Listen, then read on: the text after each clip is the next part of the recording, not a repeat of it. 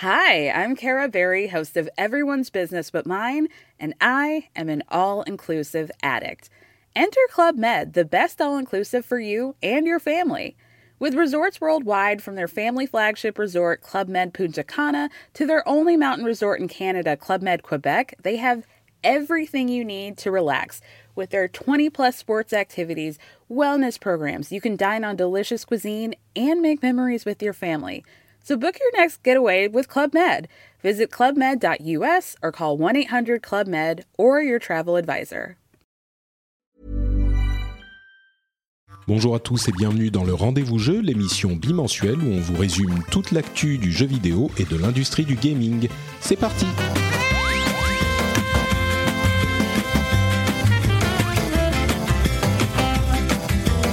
Bonjour à tous et bienvenue sur le Rendez-vous Jeux, l'émission où on vous résume toute l'actu du jeu vidéo, les derniers jeux, les dernières nouvelles, et que de nouvelles. Le, sans doute l'information la plus cataclysmique de ces dernières années, enfin je dis ça mais j'oublie presque la collaboration entre Microsoft et Nintendo, et ben il y a encore plus fort la collaboration entre Microsoft et Sony. On va vous détailler tout ça dans un instant, on va aussi parler de nos prévisions pour l'E trois, on va parler de quelques jeux auxquels on a joué, euh, plein d'autres petites news aussi. Et quand je dis « on », je veux dire moi, Patrick Béja, et j'ai l'immense plaisir de recevoir à nouveau dans l'émission Chloé Woitier. Comment ça va, Chloé ? Eh bien, ça va très bien, merci. Même si euh, je me remets doucement euh, du final de Game of Thrones, que je n'ai pas aimé, mais euh, sinon ça va. Écoute, je crois que t'es, t'es pas la seule. On va pas euh, du tout spoiler Game of Thrones, mais je mentionnerai simplement le fait que, en plus des controverses que l'épisode a, a provoquées et la saison a provoquées euh, sur les réseaux sociaux mondiaux du monde, euh, cet épisode a failli nous priver de ta présence dans l'émission, puisque énervé, tu as fait l'erreur d'aller, après le visionnage de l'épisode, d'aller sur Twitter et les forums pour t'en, t'en plaindre et entretenir ta rage, et du coup euh, tu t'es presque pas réveillé pour l'émission. Euh, ah ouais, ça, ça y a, il y a une petite catastrophe parce que je me suis couchée très très tard parce que je sentais qu'il fallait que je que toute ma haine euh, et tout mon énervement s'en aille avant que j'aille me coucher. Ça a pris un peu de temps. Voilà. Oui, je comprends, je comprends. Bon, j'aimerais bien en parler aussi, mais euh, je crois que ça serait une discussion un petit peu trop longue et trop animée. Euh, Dans, dans l'ensemble, parce que je suis sûr qu'il y a des gens qui, dont, dont le sang a bouilli aussi à, à l'écoute de ces quelques mots, euh, dans un sens ou dans l'autre, moi je dirais simplement que euh, tout aurait pu fonctionner s'ils avaient mis euh, deux saisons de plus à, à amener tous les personnages là où ils sont arrivés. Et c'est ça qui, je crois, est le fil rouge qui euh, réunit toutes les frustrations de tous les spectateurs, euh, même si certains pensent que même en plusieurs saisons ça n'aurait pas été possible, mais... Je sais pas, moi c'est mon impression, quoi. C'est trop, c'est vraiment, c'est allé trop vite, quoi. Ouais, ça allait trop vite et en fait, euh, moi, le, ça m'a vraiment perdu. C'est sur les deux derniers épisodes parce que avant, mmh. j'étais pas tout à fait d'accord sur tout, mais bon, je disais ça passe, ça passe, ça passe, ça va quand même. Euh, mais là, les deux derniers épisodes, là, ça y est, c'était, mmh. c'était fini. J'ai dit, ok, je terminé. Je dirais je vais que... relire les livres. Malgré tout ça, malgré tout ça, euh, je serais quand même curieux de savoir, euh, d'avoir une série, disons, dans dans dix ans sur euh, ce qui se passe après et certains personnages euh, qui n'ont pas euh, trépassé dans les derniers épisodes. Je serais curieux de voir où ils en sont dans après toutes ces aventures. Donc quand même, euh, ces huit ans, dix ans euh, de, de d'épopée, euh, me, il en reste quelque chose, quoi, malgré la frustration, je pense. Ouais, bah moi, ce que j'attends, c'est de lire la version livre, la version de George Martin, la vraie version, mmh, la... Euh, voilà, Le, la vraie histoire canon. Euh, voilà, qu'est-ce qui va se passer pour de vrai ? Donc, euh, je trépigne en attendant enfin des annonces, parce que ma, ma théorie, c'est que le livre numéro six est écrit, euh, mais ou sur le point d'être terminé, et qu'ils voilà, ils vont bientôt l'annoncer. Donc, euh, je croise les doigts pour que ça arrive. Mmh. Et c'est, voilà, c'est, ça calmera ma peine. C'est pas bête ce qu'il a fait, Martin, parce que selon certains, il a fait traîner justement pour pouvoir sortir les livres après la série, parce que s'il la sortait euh, en même temps ou avant, ça aurait eu beaucoup moins d'impact, alors que là, euh, qu'elle ait été réussie ou pas la série, les gens sont, sont excités de les lire euh, maintenant qu'il n'y a plus la série pour euh, faire concurrence aux livres. Peut-être que c'était intentionnel de sa part. En tout cas, il prend son temps, le monsieur. Ah, euh, Bon, peut-être qu'on fera un épisode spécial Game of Thrones de Positron, mon émission de pop culture, mais en même temps, Positron, c'est des trucs positifs. Donc, euh, je sais pas, on verra, on verra. Euh, quoi qu'il en soit, on est là pour parler de jeux vidéo et euh, on va parler donc de cette incroyable annonce entre Microsoft et Sony. Pour ceux qui auraient euh, dormi euh, dans une cave ces deux dernières semaines, je résume rapidement ce qui s'est passé. Euh, Microsoft et Sony ont fait une déclaration de collaboration sur Le, les infrastructures de leurs services et de, de jeux vidéo pour l'avenir. En gros, on parle vraiment de la prochaine génération et notamment de la prochaine génération de consoles Sony, donc la prochaine PlayStation.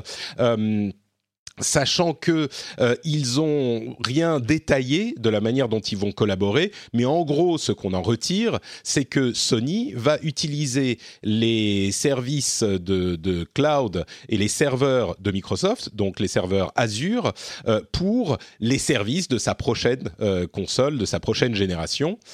Et c'est évidemment... Euh, surprenant parce que Microsoft a de son côté la Xbox et la prochaine Xbox qui va elle aussi mettre euh, beaucoup d'emphase sur les services en ligne et le streaming. Et on n'imaginait pas que euh, Sony aille voir du côté de Microsoft pour, euh, pour les aider sur cette euh, initiative. Chloé, je te pose tout de suite la question. Euh, qu'est-ce que tu as pensé, toi, de cette, euh, de cette annonce ? Alors quand je l'ai lu, euh, j'ai fait waouh et, et en fait je trouve que c'est, enfin c'est une excellente, un excellent move de Sony, mais ça j'y reviendrai peut-être après. Euh, par contre j'ai été un peu déçue par la couverture de cette actualité. Euh, je pensais que ça allait faire beaucoup plus les gros titres un peu partout et j'ai trouvé que c'était, euh, je sais pas, c'est C'était un peu faible en fait, euh, un petit peu, enfin dans la presse internationale, alors que c'est quand même une, une alliance que je trouve quand même ultra intéressante et enfin et, et de poids en fait pour l'avenir, euh, parce que euh, donc euh, on sait très bien que pour les prochaines consoles, que ce soit la, la génération suivante ou celle qui viendra après, vraiment le cloud gaming va être euh, un indispensable.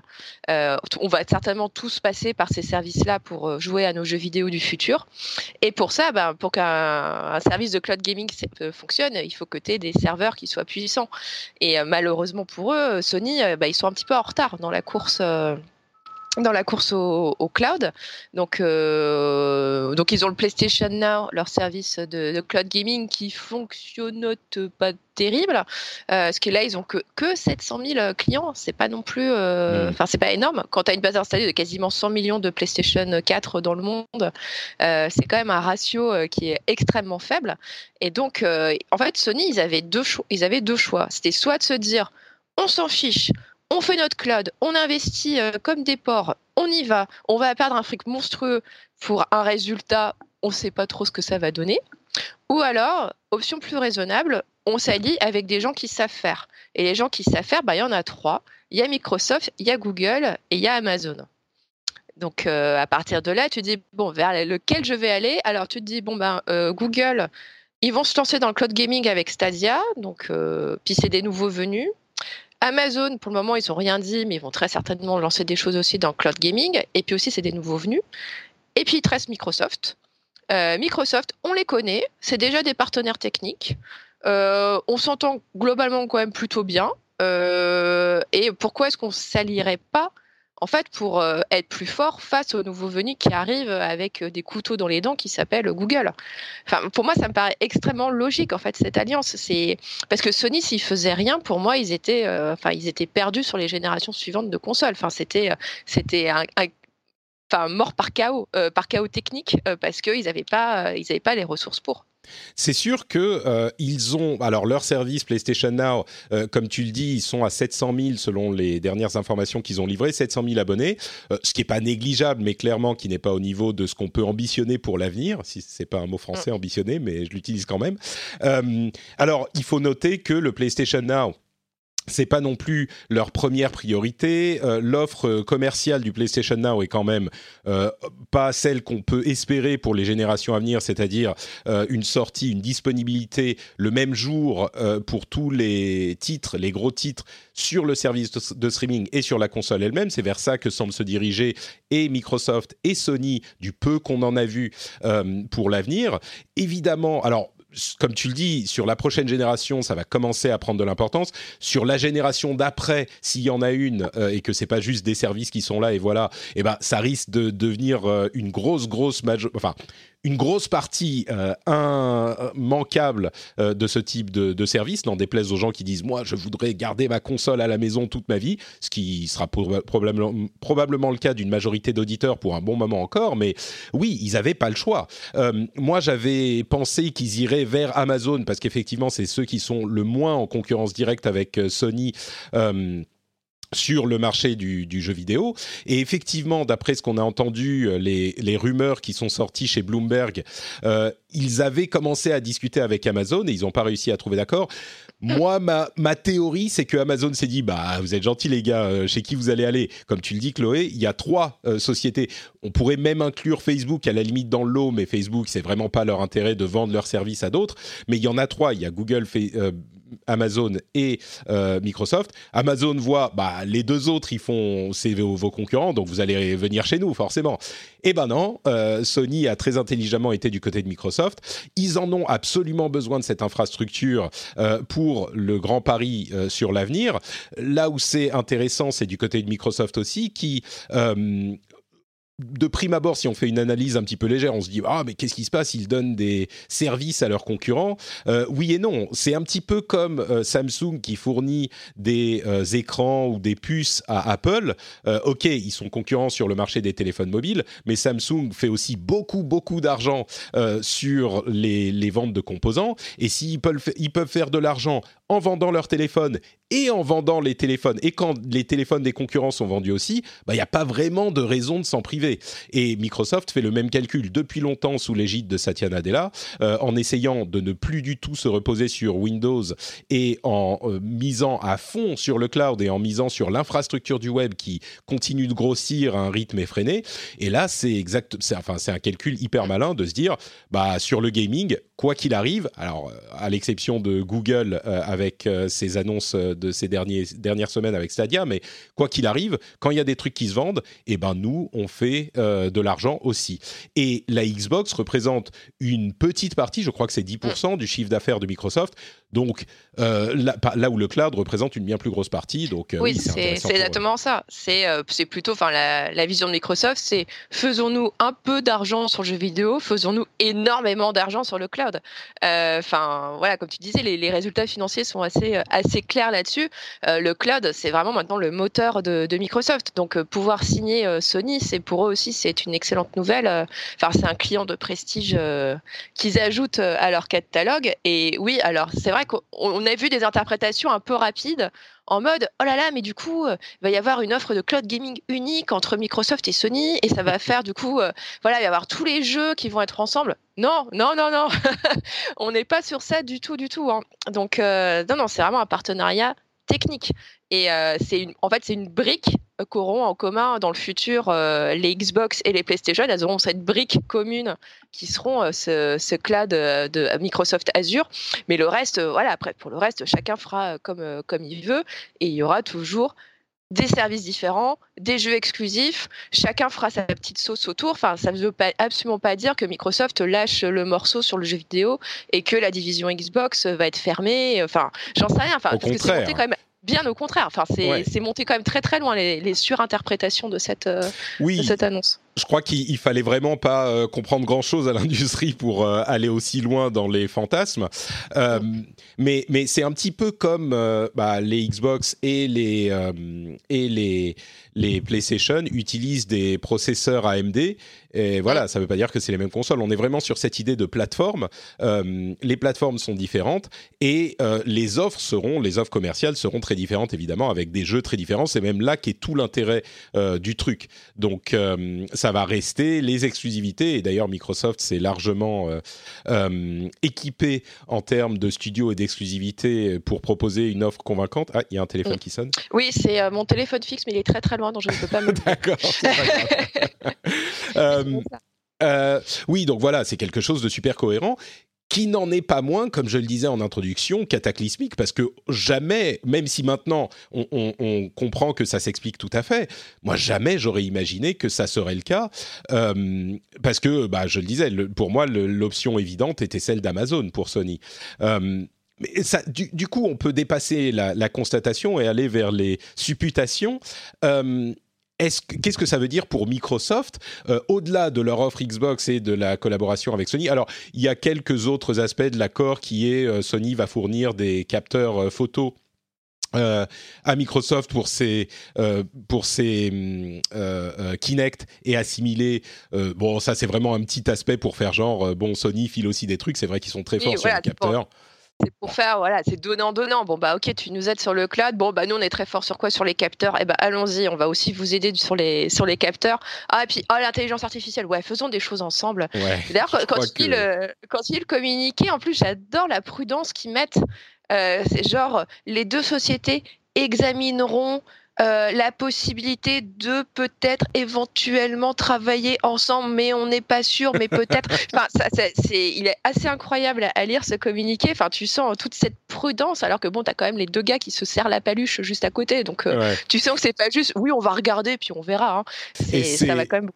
Même dans le terme, c'est un mémorandum de collaboration. Euh, enfin bon, c'est a priori l'essentiel du truc, c'est Microsoft qui vend des services à Sony et basta.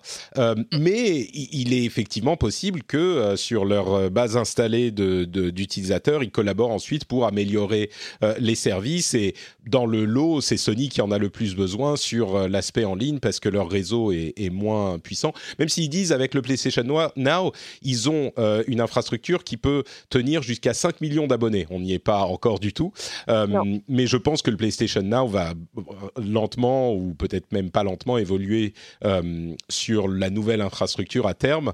Euh, une autre chose peut-être à, à mentionner, c'est euh, de voir à quel point le renouvellement des générations, auquel d'ailleurs Sony a euh, euh, réitéré sa, sa, comment dire, sa confiance. Il dit on a besoin de différentes générations de consoles. Ça, on verra ce qui se passe à la fin de la prochaine. Mais euh, l'importance de ce grand euh, bouton reset euh, sur lequel on appuie à chaque nouvelle génération, parce que là, Sony fait plein de choses qui sont euh, assez inattendues pour préparer la prochaine génération. Là, ils ont complètement gagné celle-ci. Ils ont trois fois plus de consoles de base installées sur cette génération que Microsoft. Mais euh, quand arrive la prochaine génération, et ben tout est remis à zéro. Mmh. Et Sony, qui avait refusé, d'ailleurs, on a notamment vu cette annonce qui était tout aussi euh, inattendue de euh, Sony, qui accepte d'avoir le service d'abonnement E A Play sur PlayStation quatre à partir de bah, maintenant, euh, alors qu'ils avaient refusé à, il y a cinq ans totalement de le voir arriver. Euh, Ce qui, qui sera, à mon avis, pour moi, c'est vraiment une, une décision stratégique pour la prochaine génération. Parce que si on a ce, ce, sa grande remise à zéro et qu'il y a des services qui ont plus de possibilités offertes que d'autres, c'est-à-dire spécifiquement bah, sur euh, Microsoft, euh, sur Xbox. Moi, je crois d'ailleurs que le, la prochaine console de Microsoft va s'appeler la Xbox. Et ça sera le service Xbox et la Xbox. Et il n'y aura pas de Xbox deux, X machin, ça sera un retour aux sources. Mais si on a sur Xbox plein de jeux, des exclusifs, tout ça, et du E A... Du, euh, euh, euh, comment dire, du service E A Access et d'autres services du genre... Eh ben peut-être que les gens se diront bah ouais ils sont sympas chez Sony mais ici j'ai plus de trucs, donc à mon avis c'est plus pour ça qu'ils ont accepté, mais c'est quand même surprenant. Si on part un tout petit peu dans le délire fantasmatique, euh, sans avoir effectivement des des des un, un, un, comment dire une plateforme commune, est-ce que tu pourrais imaginer qu'une étape suivante soit que le service de Microsoft soit disponible sur, alors on avait évoqué la Switch, euh, le service streaming de Microsoft sur la Switch, idée en laquelle moi je, je, je, je me dis, c'est pas que j'y crois, mais je me dis c'est pas euh, inimaginable du tout, c'est même euh, possible, sans dire probable, mais c'est peut-être possible. Est-ce qu'il serait possible aussi qu'un service Microsoft euh, arrive sur la prochaine euh, console de Sony également ? Ou est-ce que là c'est un petit peu trop euh, fantasmé ? Alors, je reviens sur le, sur le côté Nintendo. Euh, pour moi, ça me paraît tout à fait envisageable que Nintendo passe par, euh, également par Microsoft Azure pour euh, tout, ce qui est, euh, tout ce qui est cloud. Euh, pardon, qu'on... moi, ce, ce, oui. dont, ce dont je parle, c'est le service xCloud de Microsoft, genre de streaming, qui va arriver avec ouais. la prochaine génération, qui est une app sur ta Switch qui soit euh, ce service de streaming. Donc, tu puisses jouer aux jeux euh, Microsoft sur Switch en streaming. Hmm. Ah bah, pff, j'allais dire au point où on en est, pourquoi pas, hein, mais euh, pourquoi pas, pourquoi pas, hein, mais en tout cas euh, que euh, que Nintendo utilise aussi les infrastructures cloud euh, de Microsoft, je suis carrément, enfin j'y crois carrément, parce que c'est vrai que ce qu'on voit moins nous depuis l'Europe, c'est qu'au Japon il y a déjà beaucoup de jeux Switch qui sont en, disponibles en cloud.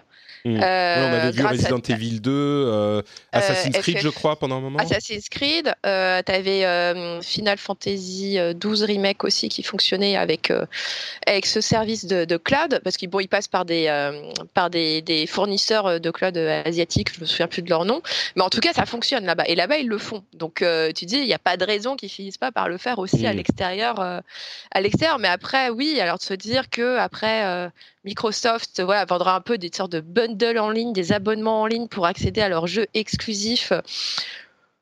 Oui, pourquoi pas, pourquoi pas. Après, je t'avoue, je t'avoue que enfin, moi, ça me, fait, ça me ferait vraiment bizarre qu'on en arrive à, à ce stade-là, parce que tu arrives au stade du euh, mais en fait, euh, à quoi bon enfin, à quoi bon à choisir une console Sony plutôt qu'une console Microsoft, parce que c'est quand même... Enfin, certes, il y a les services, mais aussi pas mal les jeux en fait, qui guident ton choix sur, euh, sur quelle plateforme tu vas prendre plutôt qu'une autre. Donc, si tout est, si tout est mélangé, euh, si tu peux euh, prendre du Microsoft ou du Sony ou du Nintendo sur une plateforme euh, qui n'est pas, euh, qui n'est pas la leur... Euh, Bon, je ne sais pas si on ira, si on ira aussi loin, mais... Euh... Bah moi, je mais... crois que... Pardon, vas-y, finis. Vas-y, vas-y. Non, vas-y, continue. Je crois que ça pourrait arriver, parce que si on regarde la chose du point de vue... C'est ce que j'avais dit à propos de Nintendo à l'époque. Les gens achètent des consoles Nintendo pour les jeux exclusifs Nintendo. Euh, après, si ils peuvent, de la même manière que Microsoft, bénéficient de la vente, de, euh, de, de la popularité, on va dire...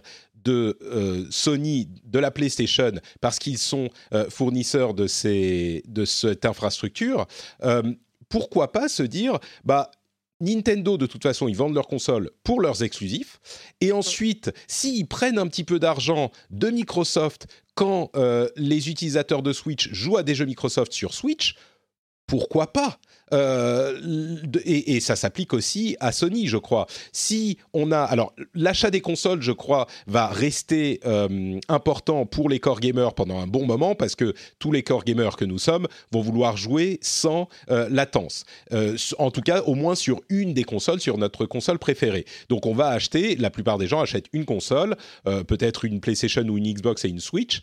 Euh, ça fait deux consoles, mais bon, vous voyez ce que je veux dire. Et puis, si on a un utilisateur essentiellement de PlayStation qui se dit oh, j'aimerais bien checker Halo, euh, voir ce que ça donne, s'il y a la possibilité de le faire, euh, disons que il peut le faire sur son P C ou sur euh, euh, sa, sa box internet, donc il va le faire de toute façon. Et si il le fait sur la console Sony, sur la, la console physique Sony qu'il a dans son mmh. salon, euh, et ben du coup Sony récupère un petit peu d'argent euh, de Microsoft, parce qu'il y a un accord commercial évidemment dans ce genre de conditions. Alors que si il n'est pas disponible sur la console Sony, et ben il va aller le faire sur sa, sa box. Donc euh, je me demande si c'est pas quand même cohérent à partir du moment évidemment, et ça c'est le cœur de tous ces services euh, qui sont des plateformes aujourd'hui, qu'on parle de streaming vidéo ou d'autres choses, si évidemment il y a des exclusifs, des jeux exclusifs qui sont suffisamment motivants pour que les joueurs aillent, aillent quand même euh, s'intégrer à l'écosystème euh, du fabricant qui euh, vend ces jeux exclusifs. Donc pour moi, alors je ne suis pas en train de dire que ça va arriver, mais ça ne me paraîtrait pas si surprenant que ça, étant donné que d'un point de vue euh, disponibilité et des services et business, euh, on a ce, ce donnant-donnant qui s'installerait, quoi. Ouais, parce Est-ce que, que je t'ai convaincu pas... un peu ? Non, mais oui, oui, mais après, tu vois, je pense aussi qu'il faut garder une petite dimension exclusivité, parce que si tu tues Bien les sûr. exclusivités, je veux dire, tu tues une partie, euh, je veux dire, de la culture, euh, de la culture console, non, qui mais est en la plus, culture là, de la guéguerre. J'irai, euh, évidemment, de ce côté-là, mais j'irai même plus loin. Si on n'a plus d'exclusivité, les plateformes n'ont plus d'intérêt. Euh, oui. C'est exactement le même truc qu'avec Stadia, qu'avec, tout, qu'avec Netflix et, et, et Amazon Prime et tous ces services de streaming. S'il n'y a pas d'exclusivité, les services n'ont aucun intérêt. Donc l'exclusivité, de la même manière que quand c'était la guerre des consoles physiques, l'exclusivité attire le client et ensuite tu te fais plus d'argent sur ce client qui est dans ton écosystème. Et donc les exclusivités sont absolument essentielles et ne vont pas du tout disparaître. Il y aura, il y en aura toujours à mon sens. Oui, bah ouais, ouais, je pense aussi. Je pense aussi. Je pense qu'on, mmh. qu'on ira, on ira sur ce système-là. Oui. Possible. Bon, on verra. En tout cas, le prochain rendez-vous, c'est l'E trois avec la, les grandes annonces de euh, mmh. Microsoft pour sa prochaine console. Juste un petit mot encore sur Sony. Euh, ils ont annoncé qu'ils avaient une nouvelle, euh, un nouveau département qui va se concentrer sur l'adaptation en film et en télé de leur licence euh, jeux vidéo. Euh, visiblement, ils ont été impressionnés par la manière dont Marvel a adapté les, les comics en euh, bah, ciné, en l'occurrence, et T V à venir. Euh, et ils se disent, bah, pourquoi pas enfin faire du bon boulot sur des adaptations de jeux vidéo. Euh, moi, je pense que ça pourrait être intéressant, en espérant qu'ils aient les bonnes personnes dans, ces, dans, cette, dans ce département, évidemment. Mais à voir. Mm. Ouais, bah ça, bah c'est toujours la, ça qu'ils ont des I P. Euh, bah oui, ça paraît extrêmement logique qu'ils les exploitent pour en faire euh, des séries, euh, voire des films. Euh, après, bon, on connaît notre grande méfiance vis-à-vis des adaptations mmh. euh, de jeux vidéo. Euh, bon, là, dernièrement, Détective Pikachu a prouvé que c'était possible de faire un, un film. Enfin, euh, moi, j'ai beaucoup aimé. Ouais, j'ai hâte de le voir, ouais. Ah non, mais c'est vraiment bien. Euh, c'est vraiment respectueux de la licence, c'est drôle. Ça parle même aux gens qui connaissent vaguement Pokémon. Enfin, pour moi, c'est vraiment une adaptation réussie, mais ça, ça coche toutes les cases. Donc, euh, si euh, Sony arrive à nous faire pareil avec, je sais pas, du God of War euh, ou avec du The Last of Us, euh, ma foi, euh, je signe. Hein. Mmh, oui, ça, ça serait un, un... Alors, c'est très dangereux aussi parce que généralement, il est difficile d'adapter les trucs sur les personnages principaux. Donc, peut-être que si tu le fais sur les princip- personnages principaux, est-ce que c'est canon ou pas ? Ou est-ce que tu redis exactement la même histoire ? Est-ce que ça a un intérêt ? Peut-être que oui, je ne sais pas. Euh, le, l'adaptation des comics en cinéma, c'est une forme tellement différente que c'est, c'est jouissif de les voir à l'écran, mais je ne sais pas si ça serait aussi jouissif, par exemple, de revivre l'histoire de, du dernier God of War euh, en, en film. Je sais pas. Ou, ou, mais peut-être qu'il faudrait refaire les anciens ou une histoire différente, j'en sais rien, mais ouais, généralement, il y a des moyens. Pour, quoi. Ce, pour ce genre d'adaptation, il se base sur un univers, mais à partir de là, il crée une histoire euh, mm. totalement nouvelle. Enfin, par exemple, je pense au film Assassin's Creed. Euh, bon, voilà, ça reprenait absolument aucune, euh, aucun jeu. Et bon, ça se basait sur l'univers, et cetera. Mais c'était une histoire totalement, euh, totalement nouvelle. Pourquoi pas, ouais. Oui, mais Assassin's Creed n'a pas un seul personnage emblématique. Faire God of War sans Kratos, c'est bizarre quand même. Oui. Donc, euh, et pareil, faire... encore que The Last of Us, j'allais dire, faire The Last of Us sans, sans Joel, Joel, Joel et Ellie, c'est un peu bizarre, mais l'univers se prête peut-être à des histoires, une tension dramatique importante. Bon, bref.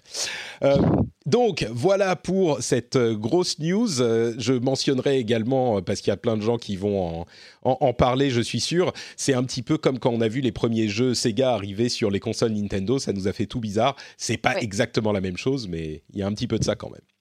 Euh, on évoquait un petit peu l'E trois juste avant. Euh, il y a quelques news E trois et ça va nous donner l'opportunité de faire nos mini-prédictions sur ce qui va se passer à l'E trois. Euh, alors d'abord, euh, E A a décidé de réunir ses, son streaming en une journée à, à, pour que ça soit facile à voir. Je pense que c'est une bonne décision. Ils avaient annoncé qu'ils allaient faire plein de petits streamings à droite et à gauche pendant tout l'E trois. C'était vraiment une décision bizarre. Là, il y aura en fait, euh, dans les fêtes, pour les gens qui ne seront pas au salon, une grosse euh, euh, session de streaming euh, de E A qui va montrer toutes ces nouveautés. Je pense que c'est pas plus mal de le présenter comme ça. Euh, il va y avoir Epic qui va présenter des nouvelles exclus. On parlait d'exclus et de l'importance pour les plateformes. Voilà encore un exemple. Euh, ils vont en présenter au P C Gaming Show euh, à l'E trois. Donc ça risque d'être intéressant aussi. Il y a des Donc, annonces... Des exclus... du... Pardon, excuse-moi, des exclus du coup pour l'Epic Game Store. Ah bah je pense, oui. Moi, c'est ce que j'imagine. Que ça soit euh, des jeux développés par Epic ou des studios qui vont acheter ou euh, d'autres, eh ben, ça sera des jeux qui seront exclusivement sur l'Epic Game Store. D'ailleurs, euh, je ne sais pas si tu as vu le, le, le méga sale euh, d'Epic qui a eu mmh. lieu là ces, ces derniers jours, euh, où ils ont mis dix dollars de moins ou dix euros de moins pour tous les jeux qui coûtaient euh, quinze euros ou plus. Et ils ont fait ça. Alors, c'est eux qui euh, donnent ces dix dollars. C'est pas le... Ils les payent, en fait, aux, aux développeurs. Mais certains développeurs ont dit « Oula, mais attendez une seconde, de quoi vous parlez, là ? Non, non, nous, on veut pas que nos jeux soient moins chers que dans d'autres pla... dans d'autres, euh, sur d'autres plateformes. On nous a pas prévenus, là. » Donc, ils ont retiré leurs jeux de l'Epic Game Store jusqu'à la fin du méga sale. C'était, c'était amusant. Moi, en voyant ça, je me suis dit « Ah bah, voilà, Epic, qui vous donne de l'argent. Personne va pouvoir se plaindre, là, pour le coup, quand même. » Ah bah, si, il y a quand même eu un couac. Euh, mais c'était du côté des développeurs. Bah ouais, mais ça, ça c'était une belle erreur de com' de leur part. Hein. Enfin, ouais. voilà, de, de décider de faire ça sans, euh, sans consulter les studios, euh, ouais. c'était un petit peu limite. Je pense qu'ils ont dû envoyer un mail, genre voilà les conditions du sale, et ils ont mis en ligne quatorze, euh, en petits caractères. mais, euh, mais bon, moi ce que j'en pense, c'est que c'est un store qui est encore assez jeune et ils font des erreurs euh, de, de débutants.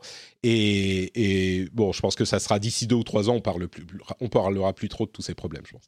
Euh, quoi d'autre ? Il va y avoir, euh, il va pas y avoir de Google à l'E trois. Euh, ils vont pas présenter plus de choses sur Stadia, ce qui moi me paraît surprenant. Euh, j'aurais pensé, ça m'inquiète un petit peu sur les le contenu du service parce que peut-être qu'ils veulent se garder un, un, une plage de, enfin comment dire, de communication un peu plus libre que l'E trois. Mm. Mais c'est quand même le moment de, de parler de toutes ces choses-là. Euh, je ne sais pas quoi en penser. Bah, euh, bah moi aussi, en fait, j'étais un peu surprise parce qu'évidemment, j'ai contacté Google pour euh, bah, réserver des rendez-vous euh, si jamais ils étaient présents à l'E trois pour pouvoir faire des interviews, et cetera. Et donc, ils ont, ils ont fini par me répondre comme ils ont répondu aux autres médias que non, ils n'auraient pas de stand, euh, que oui, il y aurait des gens de Stadia qui euh, traîneraient dans les couloirs pour faire des rendez-vous euh, business. Ouais, mais ça, que c'est non, pour ils avoir ne parlent des jeux sur leur plateforme, quoi. Voilà, mais il ne parlerait absolument pas à la presse, mais que par contre, il y aurait une prise de parole dans les semaines après l'E trois. Mmh. Donc, euh, donc voilà, ils vont faire leur propre... Euh, de toute façon, ils l'avaient, ils l'avaient dit, hein, qu'il y aurait, quelque chose, il y aurait des choses annoncées durant l'été, il y aurait beaucoup plus d'infos sur ben, le contenu, le prix, l'abonnement, comment ça allait marcher, et cetera. Ce serait pour cet été. Euh, donc ouais, moi, j'avoue, j'avoue, oui, je suis déçue, parce que je pensais qu'ils auraient profité de l'E trois pour pas forcément tout dire, mais au moins se montrer et se montrer au public, parce que mmh. bon, l'E trois, c'est devenu un événement public pour pouvoir montrer aux gens, bon bah voilà, euh, voici à quoi ressemble notre, euh, notre plateforme, euh, regardez un petit peu. Donc ouais, euh, move un petit peu surprenant. Euh, en même qui... temps, quand, quand tu... moi je savais pas qu'ils avaient déclaré qu'il y aurait euh, des informations dans, dans les semaines après l'E trois. Euh, ils avaient parlé de juin, donc tout le monde partait du principe que oui. ça serait l'E trois, mais, mais du coup... Euh, maintenant que tu le dis, je me dis peut-être qu'ils veulent faire euh, quelques deals supplémentaires en plus à l'E trois, aller voir des gens, aller les convaincre pour avoir plus de choses à annoncer, genre trois semaines après, quand ils feront leur, euh, leur deuxième euh, prise de parole. Peut-être que c'est le but de, de la manœuvre, du, de, de ce sketch. Après, quoi.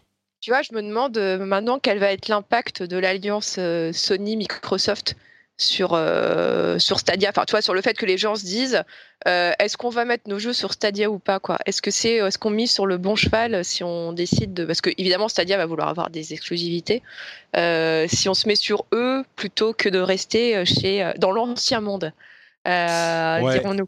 Moi je crois que pour Stadia l'important euh, va aussi être d'avoir à la base des jeux tout court. Alors, des exclusivités, bien sûr, aussi, mais des jeux tout court. Ils ont une plus grande facilité dans le processus de, euh, d'accès, parce que Google est présent partout, euh, ne serait-ce que YouTube offre à énormément de gens la possibilité de cliquer sur un lien et de lancer un jeu tout de suite. Donc, c'est un avantage qu'ils ont par rapport aux deux autres acteurs. Enfin, quand on parle des gros, hein, de Microsoft et Sony. Mais... le problème, c'est qu'ils n'ont pas les relations qu'ont ces deux euh, acteurs avec euh, toute l'industrie. Donc, ah ils veulent engranger des jeux, même s'ils ne sont pas exclusifs, je pense. Alors, bien sûr, s'ils peuvent être exclusifs, c'est encore mieux. Mais j'imagine qu'ils vont euh, sortir le chéquier et essayer d'avoir des jeux tout court euh, pour arriver, mmh. pour que leur... Parce que, imagine, le, le service doit être lancé avant la fin de l'année. Euh, s'il n'y a pas un catalogue qui est un petit peu convaincant, en même temps, on ne sait pas quel va être leur euh, business model. Ça se trouve, il n'y aura pas d'abonnement, au moins au début, et les jeux vont être, euh, je ne sais pas moi, deux heures gratuits au début, et puis après, tu payes euh, euh, euh, quand tu joues euh, tant à la minute. Euh, on pourrait imaginer plein de choses. Et dans ce cas-là, l'importance du catalogue est un petit peu moins grande parce que comme il n'y a pas de, de barrière à l'accès au départ, on n'a pas besoin d'acheter une console ou euh, de payer un abonnement, et ben dans ce cas-là, la, la, la, la richesse du catalogue est moins importante. Donc, je sais pas, je suis encore... Euh, il, faut, il va falloir attendre de voir ce qu'ils vont dire dans les semaines à venir, quoi. Bah ouais, il va falloir euh, voir, et moi, franchement, je suis curieuse de voir quelle va être la réaction des studios. Parce que, alors, je pense que pour les indés, ça va être... Euh, Bon, ça va être un peu un effet euh, Eldorado comme a pu être la Switch à ses débuts, c'est-à-dire il ouais, n'y a fait. personne, donc allons-y parce que ça nous fait une exposition de, de malade. Euh, après, sur le plus long terme, je ne sais pas, la, la, les gros studios, les gros éditeurs, bon, euh, Ubisoft, on sait qu'ils sont plutôt, euh, plutôt tentés, enfin, ils vont, ils vont y aller, mais euh, les autres, euh, euh, qu'est-ce qu'ils vont faire? Parce que mine de rien, enfin euh, pour moi Google c'est un peu le renard qui rentre dans le poulailler quoi. Donc euh, c'est euh, est-ce que tu... Tu, quel serait le quel serait le, le désavantage à aller sur Stadia à ton avis, au-delà du du fait que ça coûte un peu peut-être de porter le jeu sur le sur Stadia? Bah, on va faire la, la théorie, la théorie du pire. Euh, ce serait que Stadia ce soit un, on va dire un remake de l'histoire de Netflix. Donc c'est-à-dire mmh. que c'est un, c'est un service qui a besoin des contenus des autres pour exister. Donc euh, tout le monde y va parce que euh, l'argent, les chèques, euh, on y va, on prend, on prend l'argent qui passe. Ce qui te permet à Netflix slash Stadia de grossir, de grossir, de grossir, de grossir, d'avoir suffisamment, suffisamment d'argent pour pouvoir produire leur propre contenu. Donc ce qu'ils veulent faire, ce qu'ils ont dit clairement, Google, oui, en, en embauchant euh, Jade Raymond et euh, en fondant leur, leur propre studio. Et ensuite, ce qui est le cas de Netflix, aujourd'hui Netflix fonctionne aussi énormément grâce à ses exclusivités. Et euh, en fait, euh, bah, du coup, les, les, les, les historiques euh, qui travaillent avec eux se retirent tous de Netflix pour pouvoir euh, faire leur propre service concurrent parce qu'ils disent en fait, on a nourri la bête pendant toutes ces années. Donc, euh, est-ce que ah, donc, il va pas y est-ce avoir qu'il vaut pas un... mieux aller directement essayer de créer son propre service oui, de streaming euh, de, auquel de beaucoup nourrir, réfléchissent, ouais. hmm. Voilà, plutôt que de nourrir euh, le, le service qui euh, nous euh, tuera entre guillemets dans, dans quelques années. Donc euh, ouais. ça, je pense que c'est quelque chose que tout le monde a en tête. Et euh... J'y avais pas pensé, oui, mais c'est vrai qu'avec tous ces services de streaming, en fait, ils, ils deviennent tous concurrents. Euh, si Ubisoft crée ouais. le sien, si E A crée le sien, et on sait qu'ils y réfléchissent, ouais, pas bête. Bah, E A cr- veut créer le sien, après, est-ce qu'ils vont y arriver, ça, j'en sais rien. Ouais, alors ça, euh, Ubi- Ubisoft, j'en avais discuté avec eux, euh, j'en ai discuté avec Yves Guillemot, et lui, il me disait clairement qu'il ne croyait pas du tout au fait que chaque éditeur aurait son propre, euh, son propre service. Enfin, euh, toi, son, son service stand-alone avec sa propre infra, et cetera. Il dit ça, j'y crois pas. En fait, lui, ce qu'il me disait, il croyait plus à un système, on va dire, à la CanalSat, où en gros, tu t'abonnes à un, à un provider géant, donc euh, qui s'appellerait euh, Google ou Microsoft ou Sony, et qu'à partir de là, tu pourrais euh, prendre des bouquets euh, avec, bon, ben, je vais prendre le bouquet euh, Activision Electronic Arts, et puis je vais ajouter euh, le, un petit bouquet Ubisoft en plus. Enfin voilà, lui il voyait plus un système comme ça où il y aurait euh, quand même un, un distributeur central, euh, bon bah là qui serait euh, ou Google ou Microsoft ou Sony, euh, et à partir de là voilà tu pourrais euh, t'abonner au service mmh. d'abonnement, euh, enfin, au catalogue plutôt, ouais. à un catalogue de, d'éditeurs. Ce qui est d'ailleurs en train de se, de se passer un petit peu avec l'arrivée de, du E A Access sur PlayStation quatre, même ouais. si ce n'est pas le full E A Access, euh, le E A Access Premier euh, qui est dispo ouais. sur P C. Mais je suis sûr qu'il y a beaucoup d'auditeurs qui entendent ça et qui vont se dire euh, « Oh, mais quelle horreur !» qui vont, qui vont serrer les dents euh, et qui vont se dire euh, « c'est, c'est la mort de, de mon portefeuille parce qu'il va sa- falloir ouais. s'abonner à, à douze services différents. » Ok, c'est vrai.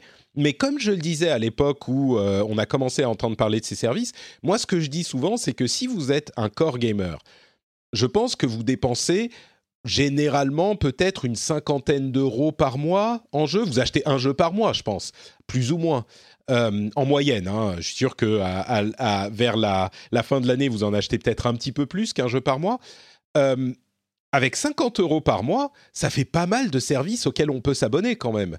Donc, euh, je pense que si ça fait, on va dire, les, les, les, les services, il va y en avoir à plus ou moins dix euros. Si vous êtes abonné à dix services et que vous avez accès à tous les jeux de... Euh, pardon, pas dix services, mais cinq services, et que vous avez accès à tous les jeux, y compris les dernières nouveautés, de cinq gros éditeurs différents... Euh, ça fait quand même de la matière. Donc oui, ça a des, des avantages d'un certain côté, mais il y a aussi des, des côtés positifs. Donc euh, à voir, on n'y est pas encore hein, à ce à On n'y est pas encore. Mais après, tu vois, je t'avoue, le, tout le discours genre mais c'est n'importe quoi, jamais on ne fera ça, c'est, enfin, euh, notre argent, notre argent. Euh, bon, alors ça, c'est un discours qu'on nous a, enfin que les joueurs nous seraient nés il y a dix ans quand sont apparus les D L C. Euh, mmh. Voilà, enfin moi je me souviens très bien de tout ce qu'on lisait sur les forums euh, en mode on n'est pas on n'est pas des pigeons, euh, jamais on va payer pour des jeux incomplets, euh, jamais je donnerai de l'argent en plus parce que les développeurs n'ont pas été foutus de terminer leur jeu. Bon, alors dix ans plus tard, comment dire Comment dire euh, bah je crois que si si finalement les gens se sont bien habitués à payer euh, des choses en plus de leur jeu. Donc euh, oui, je pense que d'ici dix ans, on rigolera aussi en disant haha quand on disait qu'on était contre les services d'abonnement des donc donc euh, donc oui, ouais, je, je pense suis... que voilà je suis sûr qu'il y a des gens aussi qui continueront à dire euh, oui évidemment, disons qu'on est tous d'accord, un jeu pas fini c'est pas cool, mais ça ça a mm. pas vraiment de rapport avec les les questions de D L C. Euh, les jeux pas finis, il y en a qui ont pas de D L C et qui sortent pas finis, euh, et puis il y a des jeux très bien finis qui sont hyper satisfaisants, qui vous offrent la possibilité d'en avoir plus avec mm. en payant un petit peu plus pour le D L C. Donc c'est vraiment deux questions totalement différentes, et il y a des jeux avec D L C qui sont super bien, il y a des jeux euh, avec D L C qui sont pas bien, il y a des jeux sans D L C qui sont pas bien du tout, il y a des jeux free to play qui vous essore complètement, enfin bref, d'ailleurs on en reparlera peut-être à un moment. Euh, sur le trois, bon du coup on a fait une petite euh, parenthèse sur Stadia et les services de streaming, mais euh, est-ce qu'il y a des, des, des grosses choses que tu attends, que ce soit pour la grosse annonce de Microsoft ou pour d'autres, euh, d'autres conférences, euh, des prévisions que tu veux faire ? Alors moi, j'attends beaucoup de Microsoft euh, parce que je me dis, euh, cette année, c'est l'année ou jamais pour euh, présenter leur future console, sachant qu'ils ont un boulevard devant eux, ouais, vu sûr. que bah, Sony n'est pas là. Euh, cette année, Sony n'est pas là, pour la bonne raison qu'ils n'ont rien à montrer. Euh, donc, euh, ils se font l'économie euh, de, d'avoir un stand pour montrer des jeux qu'on connaît déjà par cœur, c'est-à-dire les quatre qui doivent sortir prochainement, dont euh, The Last of Us deux, Death Stranding et euh, je ne sais plus lesquels encore. Euh, euh, le troisième que je connais, c'est euh, merde, euh, Super Samurai euh, au Ghost... Japon. Ghost, Ghost of Tsushima, Tsushima, voilà, merci. Ghost le quatrième, Tsushima, je ne ouais. le vois pas, je crois. Euh, bah, le quatrième, il est sorti, c'était Days Gone. Oui, euh, tout à fait. Qui oui. est montré l'an passé. Mm-hmm. Donc voilà, bon, si c'est pour refaire de la redite et. Enfin, euh, ah, bah, de toute façon, ils n'y sont pas. Donc, euh... vide, bon, bah voilà, ils n'y vont pas, tant mieux. Euh, vaut mieux ne pas y être que de faire une conférence qui va décevoir tout le monde parce qu'il n'y a rien de nouveau. Parce que la PlayStation cinq arrive, mais euh, l'annonce, ce n'est pas pour maintenant. Donc, euh, donc Microsoft, ils ont un boulevard, euh, d'autant que Nintendo a dit que eux, ils ne montreraient pas leur euh, la nouvelle version de la Switch euh, durant l'E trois. Après, connaissant Nintendo, ça veut dire, mais par contre, trois jours après l'E trois, on peut vous dire qu'on fera un Nintendo Direct, euh, les connaissant, euh, ou trois jours avant, hein, ça, ça aussi, ils en sont tout à fait capables. Donc, euh, couloir pour Microsoft, est-ce qu'ils vont le saisir ? J'en, j'en sais rien, parce que là, pour le moment, je t'avoue, je suis en pleine prise de rendez-vous, euh, notamment avec Microsoft. Et là, pour le moment, les retours que j'ai, euh, j'ai l'impression qu'on essaie plutôt de calmer ma, mes, mes espérances de l'autre côté du téléphone. C'est vrai ? Bah ouais, euh, donc, euh, donc je ne sais pas. Bon, après, a, la France n'avait pas encore tous les détails hein, à, au mmh. moment où j'ai, je les ai eus.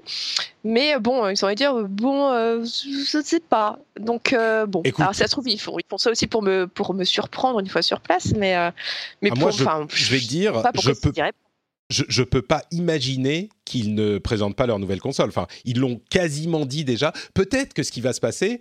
Euh, c'est qu'ils vont présenter effectivement la, la nouvelle console, mais qu'il n'y aura pas de, euh, de, de, de contact avec le public ou avec les journalistes. Vraiment, c'est une présentation parce qu'il ne faut pas oublier que la sortie de la console, que ça soit la nouvelle Xbox ou la nouvelle euh, PlayStation, ça sera a priori euh, va, euh, Noël deux mille, enfin fin d'année ce deux mille vingt. Sera deux mille vingt. C'est ça. Donc, peut-être que là, ils vont faire une grande présentation générale, euh, expliquer les grands concepts. Peut-être qu'on n'aura même pas de prix euh, et que ça va être... Euh, voilà, on vous a montré, maintenant, euh, on, on retourne en mode un petit peu discret. Mais oui, comme tu le dis, ils ont un boulevard. Ils ont une occasion rêvée de, justement, euh, faire rêver et s'accaparer toute la presse du monde. Je ne peux pas imaginer qu'ils ne présentent pas la nouvelle console. Enfin, moi, ça serait encore plus cataclysmique que... Ça serait une occasion tellement ratée que ça serait encore plus cataclysmique que, je sais pas, les nouvelles entre Sony et Microsoft, quoi. Bah ouais, ouais, donc ça, ça m'étonnerait aussi qu'il n'y ait rien. Mais après, il me semble que la Xbox One, ils avaient fonctionné aussi en deux fois. Ils avaient fait une première ouais. annonce pour dire... Euh, Hey, on développe une console et, euh, et ensuite ils avaient, c'était durant l'E trois qu'ils l'avaient montré euh, enfin vraiment en détail, ils avaient montré son look, le prix, enfin avec tout le scandale qui a suivi ensuite mmh. et euh, donc oui, peut-être qu'ils vont nous refaire ça, nous faire un teasing pour dire bon bah ça y est, on est en train de bosser dessus. Ouais, moi mais je crois pas je au teasing sais... je crois qu'ils vont, je crois qu'ils vont vraiment présenter le truc euh, mais qu'on a encore un an et demi, donc peut-être qu'il n'y aura pas le prix par exemple, tu vois, et, et non, non, ça, pas, les, pas les gros jeux vraiment annoncés ou... donc bon Ouais, ok, donc Microsoft. Donc, en tout cas, j'espère que ça va arriver parce que sinon, cette édition de l'E trois va quand même être super faiblarde. Hein. Euh, parce que, bon, il n'y a pas Sony, Nintendo, ils sont en mode oula, doucement, euh, on va faire notre truc de notre côté. Euh, après, alors moi, j'attends pas mal, mais ça, je pense qu'on va y revenir après, c'est la conférence de Square Enix. Mais parce que je suis une Square Enix girl à fond, donc euh, j'attends pas mal de cette conférence parce que Square Enix va faire une vraie conférence. Et ça, jusque-là, c'était pas clair dans leur communication. On pensait que c'était, comme l'an passé, une vidéo streamée à la Nintendo Direct. Pas du tout, ça va être une vraie conférence. C'est bon, j'ai mon invitation. Mmh. Euh, ça se passe dans un théâtre à Los Angeles. Donc voilà, ils mettent, ils mettent un petit peu les, un petit peu les moyens pour leur conf. Et euh, puis bah, sinon, euh, il reste Bethesda. Euh, mmh. Je pense, enfin Bethesda aussi, je suis curieuse de voir ce qu'ils... Oula, ce qu'ils vont... Il y a mon chat qui a failli tomber. Euh, ce qu'ils vont dire, parce que l'an passé, quand même, leur conférence, euh, bah, ils ont montré beaucoup de choses, mais beaucoup de choses qui se sont avérées décevantes. Euh, je pense notamment à Fallout soixante-seize. Mmh. Euh, je pense à, oui, oui, vous inquiétez pas, on bosse bien sur euh, Elder Scrolls six, mais par contre, l'attendez pas avant euh, plusieurs nombreuses années. Euh, donc ouais, là je ne sais pas trop ce qu'ils vont pouvoir montrer cette année, euh, ça aussi euh, Bethesda euh, assez curieuse. Ouais, ils n'ont pas puis... dit qu'ils n'allaient pas parler de, c'est comment, c'est Starfield leur autre jeu. J'ai... Euh, je crois ouais, me souvenir je crois me souvenir qu'ils avaient dit on va parler ni de Elder Scrolls ni de Starfield ou le, le ouais. leur nouvelle ah, licence. Du coup, bah, il, il reste quoi du ouais. euh, Doom, euh... Doom Eternal Doom. et euh... Et, et Wolfenstein, euh, comment il s'appelle le, le, le, euh, le nouveau Youngblood. En coop, là, Youngblood, exactement. Ouais. Ouais. Non, parce que bon, je pense que Fallout, ils vont le mettre au frigo pendant un petit moment. Et euh... bref, ouais, qu'est-ce, sais qu'il pas, je... qu'est-ce qu'il y a d'autre Qu'est-ce qu'il y a d'autre Écoute, il y a euh, moi, tu as parlé de la conférence euh, Square Enix. Moi, ce que j'en attends, évidemment, les gens qui me connaissent sauront que je vais dire, j'en attends le, le l'insaisissable jeu Avengers, euh, dont oui. on entend parler depuis un moment. Ah oui, c'est temps là. Oui, mais là, c'est c'est carrément euh, euh, quelque chose de vraiment, enfin, comment dire. Et en plus, ils ne peuvent pas ne pas profiter, même s'il sort que dans trois ans. Là, il y a t- une telle fièvre sur euh, Marvel qu'il faut qu'il présente aujourd'hui. On, on, enfin, aujourd'hui, cette année. On l'attendait l'année dernière, il n'était sans doute pas prêt. Euh, oui, bon, donc, bref, le jeu Avenger, Avengers chez Square Enix. Euh, il y a d'ailleurs un jeu possiblement euh, euh, euh, d'ici, euh, chez Rocksteady. Ils sont chez qui, Rocksteady ? Je sais même pas, c'est, euh, c'est W B. Ils sont chez Warner ? Ouais, c'est Warner, c'est ça. Bon, bon, peut-être qu'on le verrait dans une conférence de quelqu'un d'autre. Euh, pour rappel, Rocksteady, c'est ceux qui ont fait euh, Arkham, là, qui ont lancé la série Arkham, très très appréciée. Il euh, y a Bethesda, comme tu l'as dit, on ne sait pas très bien. Euh, Ubisoft, euh, qu'on n'oublie oui, pas, Ubisoft. mais... Ubisoft, euh, bon, Assassin's Creed, euh, ils vont pas, il ne va pas y en avoir l'année prochaine, donc mmh. voilà. Euh, enfin, cette année, pardon. Il ne va pas y en avoir cette ouais. année, donc a priori, euh, voilà. Euh, Sans doute euh, Watch Dogs trois, qui est a priori leur grosse sortie cette année, mais à part ça, bon bah il y a encore des séries de Tom Clancy, bah, a... ce genre de trucs. Mais... Ouais, il y a Ghost Recon euh, la suite. Oui, Breakpoint, euh... je crois. Breakpoint, ouais, ouais. Qu'ils ont déjà montré. C'est en gros, la, euh, Ubisoft a fait sa, sa conférence euh, investisseur pour notamment les projections de l'année prochaine et de cette l'année en cours. Et donc ils ont dit, alors ça c'est assez surprenant. Donc il va y avoir cette année donc. Pour l'année qui se déroule de maintenant à mars prochain, il va y avoir quatre grosses sorties de jeux, quatre gros triple A, dont un seul qui sort en fin d'année, et les trois autres sortiront entre janvier et mars. Mmh. Ce qui me paraît, enfin, ce qui me paraît vraiment bizarre comme, euh, comme répartition, de, parce que ça fait quand même du coup un début d'année ultra surchargé. Et autant l'an passé, je pouvais comprendre qu'on décalait tout en début d'année parce qu'il y avait Red Dead, du coup tu mettais rien en face parce que ça servait à rien, mais euh, là, bah, il n'y a pas de concurrence pareille, donc euh, je, je ne sais pas. Mm. Mais en tout cas, bon, il va y avoir oui Watch Dogs, ça c'est sûr, Ghost Recon c'est sûr. Après, bah voilà, il reste les deux autres, euh, deux autres jeux mystères qui seront ni Assassin ni euh, Skull and Bones, qui a encore été retardé euh, l'année encore suivante. Ouais. Donc euh, je le jeu de si... pirate de bataille navale. C'est, c'est pas non ouais. plus Splinter Cell, d'après ce qu'on a entendu. Euh, ouais, du coup... alors qu'on a bien de... beaucoup de rumeurs pourtant sur ce Splinter, Splinter ouais. Cell, mais euh... du, du coup quoi, donc... nouvelle licence, c'est. Mmh. Bah, je sais pas. C'est je certainement pas, pas euh, Beyond Good and Evil deux qui, qui ah non, non, est, il est clairement pas prêt. Voilà, donc euh, oui, c'est gros mystère. Bon, peut-être agréablement surpris du côté de, micro, de, de Ubisoft. Hein. Euh, y a quoi d'autre ? Bon, Devolver, moi, c'est pas vraiment ma tasse de thé, leur présentation, mais ils y seront encore. Il euh, y a le E trois V R Show, donc euh, de la réalité virtuelle. Il y a le P C Gaming Show qui, ces dernières années, a été en s'améliorant. Alors, au début, ils partaient tellement loin que forcément, c'est, c'est pas dur de faire mieux, mais il y aurait peut-être l'occasion de présenter des choses. Euh, et puis après il y a des toutes petites choses comme Limited Run, Kind of Funny, et cetera. Mais ça, ça va être des petits trucs. Euh, pas d'activité. Say hello to a new era of mental health care. Cerebral is here to help you achieve your mental wellness goals with professional therapy and medication management support. one hundred percent online. You'll experience the all-new Cerebral way, an innovative approach to mental wellness designed around you. You'll get a personalized treatment plan from a therapist, prescriber, or both in a safe and judgment-free space.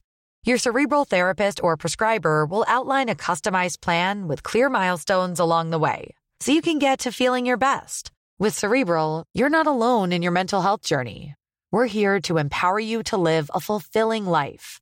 So take that first step towards a brighter future and sign up today at Cerebral.com slash podcast and use code ACAST to get fifteen percent off your first month. Offer only valid on monthly plans. Other exclusions may apply. Offer ends July thirty-first, twenty twenty-four. See site for details. Hi, I'm Dori Shafrir. And I'm Kate Spencer. And we are the hosts of Forever thirty-five. And today we're talking about Club Med, the best all-inclusive getaway for families. Today, Club Med has nearly seventy resorts worldwide, from beachside resorts in the Caribbean and Mexico, to magical locations in the Maldives and Morocco, to ski resorts in the mountains from Canada to the Alps. Between their all-inclusive family programming, wellness offerings, land and water sports, and their French heritage-inspired food and drink offerings, Club Med is the best way to elevate your family getaway, no matter which location you're at.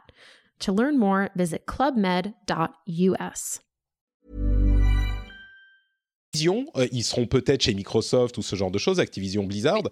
Euh, et puis Nintendo qui va sans doute nous mettre une couche sur euh, Pokémon Sword and Shield. Euh, ça, et Animal c'est... Crossing. Et Animal Crossing, tout à fait. Animal Crossing, alors il faut qu'ils y aillent. Hein. Enfin, c'est bon, nous, nous les fans, nous trépignons. Euh, nous savons que ça sort ouais. cette année, donc là il faut le montrer à l'E trois et j'espère, j'espère que leur stand sera dédié à Animal Crossing, ça sera trop bien.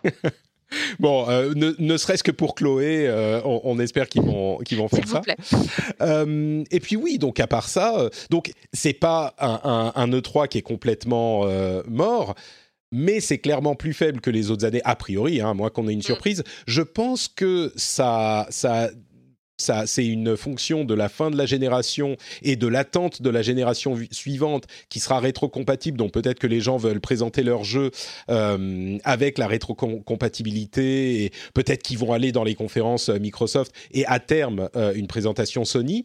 Mais oui, c'est, c'est, on sent que les grosses cartouches ont été tirées les deux, les deux dernières années pour deux mille dix-sept et deux mille dix-huit qui ont été exceptionnelles. Et là, on est dans un petit ventre mou peut-être, mais on verra. Peut-être qu'on sera surpris. Bah, c'est ce, qu'on, ce qu'on appelle habituellement Habituellement un E trois d'attente, un E trois de fin de génération où voilà, il se passe pas grand chose. Mais euh, bon, ouais, en, on, même après, en fait, je pense que les, pardon, excuse-moi, je pense que les, les surprises vont venir des à côté. Euh, parce que bon, alors moi j'espérais beaucoup de Google. Bon, finalement, ce sera pas pour là. Euh, je me dis Epic, ils vont peut-être faire des annonces assez sympas aussi. Mmh. Euh, après, il y a Netflix qui va faire une conférence. Enfin, euh, une conférence, on va dire plus une table ronde. Euh, leur, parce qu'en fait, en marge de l'E trois, il y a un événement qui s'appelle euh, E trois Coliseum. Donc, c'est une série de, de petites conférences et de tables rondes euh, qui a lieu au sein du, du Convention Center. Et il y a Netflix qui y va pour faire une petite table ronde sur, euh, grosso modo, adapter euh, votre, votre, enfin, vos jeux en tant que contenu Netflix. Euh, et inversement, euh, aussi adapter les contenus Netflix en, en jeux vidéo. Donc, euh, on se dit, on va peut-être y avoir des annonces intéressantes sur... Euh, bah, ouais, peut-être des séries adaptées des en Des séries adaptées euh, en, jeu. Euh, en jeu. Donc, on se dit, on va peut-être y avoir des annonces plutôt sympas de ce côté-là. Donc, le problème, c'est que la, la, date, la date et l'heure n'est toujours pas parue de cette conférence. J'aimerais bien la voir parce que je suis en train de caler tous mes rendez-vous et j'aimerais y aller. Et tant que je ne sais pas quand est-ce que ça a lieu, bah, voilà, je suis un peu dans le flou. Mais c'est une conférence que, que je vais aller suivre. Parce que je pense qu'il y aura quelques petites annonces plutôt sympas. Mais Aussi. tu vois, en fait, tout ça, c'est des, c'est des annonces qui viennent d'outsiders. Euh, soit donc soit vraiment de nouveaux venus dans l'industrie, enfin dans la, en tout cas ou des, des gens qui étaient là, mais qui prennent une, une dimension nouvelle, donc typiquement Epic, euh, ou des gens, bah, des nouveaux comme Google ou euh, comme Netflix. Et en fait, je me demande si c'est pas de eux que vont venir les annonces les plus intéressantes de l'E trois et pas du tout de nos, euh, mmh. enfin, de notre trio habituel. Euh, bon, Sony, euh, Microsoft. Euh, oh, bah, en fait, euh, non, à exception en fait de Microsoft, puisque ils vont oui. présenter leur nouvelle console service. Bah, on c'est espère, le gros morceau, quoi. Oui, non, mais si, si, si, non, mais écoute, moi, euh, je, je, là, je, tu, tu me fais bouillir le sang, quoi. C'est pas possible. Si Microsoft, je sais pas, il faut que je dise un truc. Si Microsoft ne, ne présente pas leur nouvelle console, je, je me rase la tête en protestation face à la bêtise de cette décision, quoi. C'est pas possible d'être suffisamment euh, stupide pour rater l'opportunité de la présenter à ce moment. En même temps, je dis ça, euh, c'est pas du tout impossible. Ils pourraient faire une conférence à n'importe quel moment, tout le monde regarderait aussi. Mais je sais pas. Là, ils ont vraiment le, le, le boulevard. Donc, euh, j'ai pas dit que je me raserais la tête. Hein. J'ai dit que ah peut-être il faudrait quand même. Bon, je sais pas. Je crois que je l'avais déjà dit il y a, il y a quelques temps pour un autre truc et que finalement je l'avais pas fait. Mais je me souviens plus ce que c'était, donc ça compte pas. Bref. Voilà pour l'E trois, euh, on, on attend ça, bah, c'est juste dans trois semaines, donc euh, ça arrive très bientôt. J'imagine d'ailleurs qu'il n'y aura pas de, d'épisode, de prochain épisode euh, dans deux semaines, parce qu'on sera à la veille de l'E trois, euh, ça ne sert pas forcément à grand-chose, donc on attendra que l'E trois ait eu lieu. Euh, bon, passons au euh, sujet suivant un petit peu plus rapidement. Euh, en quelques minutes, euh, à quoi on a joué ? euh, Moi, je pensais jouer à Rage deux et face aux réponses un petit peu tièdes, je me suis dit, écoutez, pour les jeux tièdes, j'ai déjà donné pour Days Gone. Euh, Rage deux, j'attendrai qu'il soit en, en, en, en solde... Euh, deep discount, euh, donc j'ai, j'ai finalement pas acheté Rage deux. Euh, à quoi j'ai joué ? J'ai joué à Assassin's Creed Odyssey, dans lequel j'ai replongé, je crois que j'en avais déjà parlé, mais complètement. J'ai fini la euh, quête principale, euh, qui est vraiment, enfin, mais quel jeu, quoi, quel jeu incroyable. Euh, ce que je disais sur Twitter, c'est que on a eu une année tellement folle l'année dernière, avec des jeux de tellement de jeux. Euh, exceptionnel, que du coup Assassin's Creed, dont on a quand même dit des bonnes choses, est presque euh, passé euh, euh, a, a presque été oublié. Et franchement, c'est un accomplissement fou, ce jeu. Je suis émerveillé à chaque fois que je le relance et je vais continuer à jouer parce qu'il est parce que là il y a genre des trucs à faire au niveau cinquante, je suis niveau quarante, donc je vais aller explorer la Grèce, faire plein de trucs et puis essayer de, de finir les autres quêtes principales. Euh, vraiment, je peux pas en dire assez de bien de ce jeu. Il est Il sera possiblement, euh, si j'ai le droit de parler d'un jeu de deux mille dix-huit pour deux mille dix-neuf, possiblement dans mes jeux de l'année en deux mille dix-neuf, quoi, tellement je l'aime. euh, j'ai profité des soldes euh, Epic pour acheter World War Z, donc on m'a, dont on m'avait dit du bien. Euh, alors j'ai joué un tout petit peu, j'ai fait deux trois missions. C'est un euh, Left four Dead euh, like, en quelque sorte, mais de ce que j'ai vu euh, de mes quelques missions, j'ai vraiment pas beaucoup joué. Je trouve qu'il y a la forme, mais que le fond manque de ce, de ce génie de design qui faisait de Left four Dead un truc hyper euh, addictif et motivant. Euh, là, c'est beaucoup, beaucoup moins prenant. Euh, alors, il y a des hordes de zombies, ils font des pyramides pour escalader des trucs et pour euh, t'arriver sur la gueule, c'est assez impressionnant. Mais, je sais pas, le rythme, le, le design du truc... et pas aussi euh, haletant qu'il pouvait l'être dans Left four Dead. Alors peut-être que c'est différent dans les d- niveaux d'après, mais, euh, mais là j'ai été un petit peu déçu par ces quelques, ces quelques missions que j'ai faites. Euh, Slay the Spire, dont tout le monde me parle depuis l'année dernière, qui est un, un jeu... dont je n'ai entendu que du bien. Je l'avais acheté, en fait, et je n'avais pas pris le temps d'y jouer. Et donc là, comme je le disais, au lieu de jouer à Rage deux, je vais voir un petit peu ce qu'il y a dans mon backlog. Euh, j'ai fait quelques parties de Slay the Spire, j'ai fait un run, et c'est un jeu, en fait, euh, où on fait des combats qui sont menés par euh, des, des, un jeu de cartes, un petit peu comme Hearthstone ou Magic.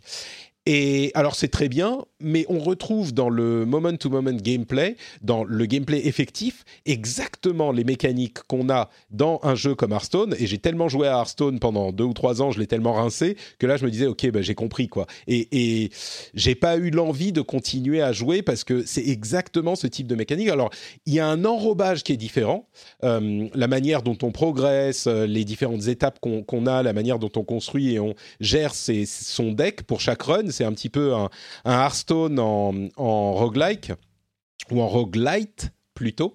Euh, mais, mais ça m'a pas... J'ai déjà vu, quoi, en quelque sorte. Ceci dit, le jeu est très bien, je comprends qu'il y ait plein de gens qui l'aiment.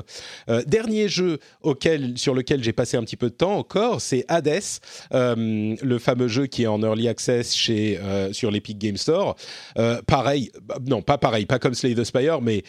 super, super bon jeu, Hades. J'y prends beaucoup de plaisir et si j'avais plus de temps, j'y jouerais plus.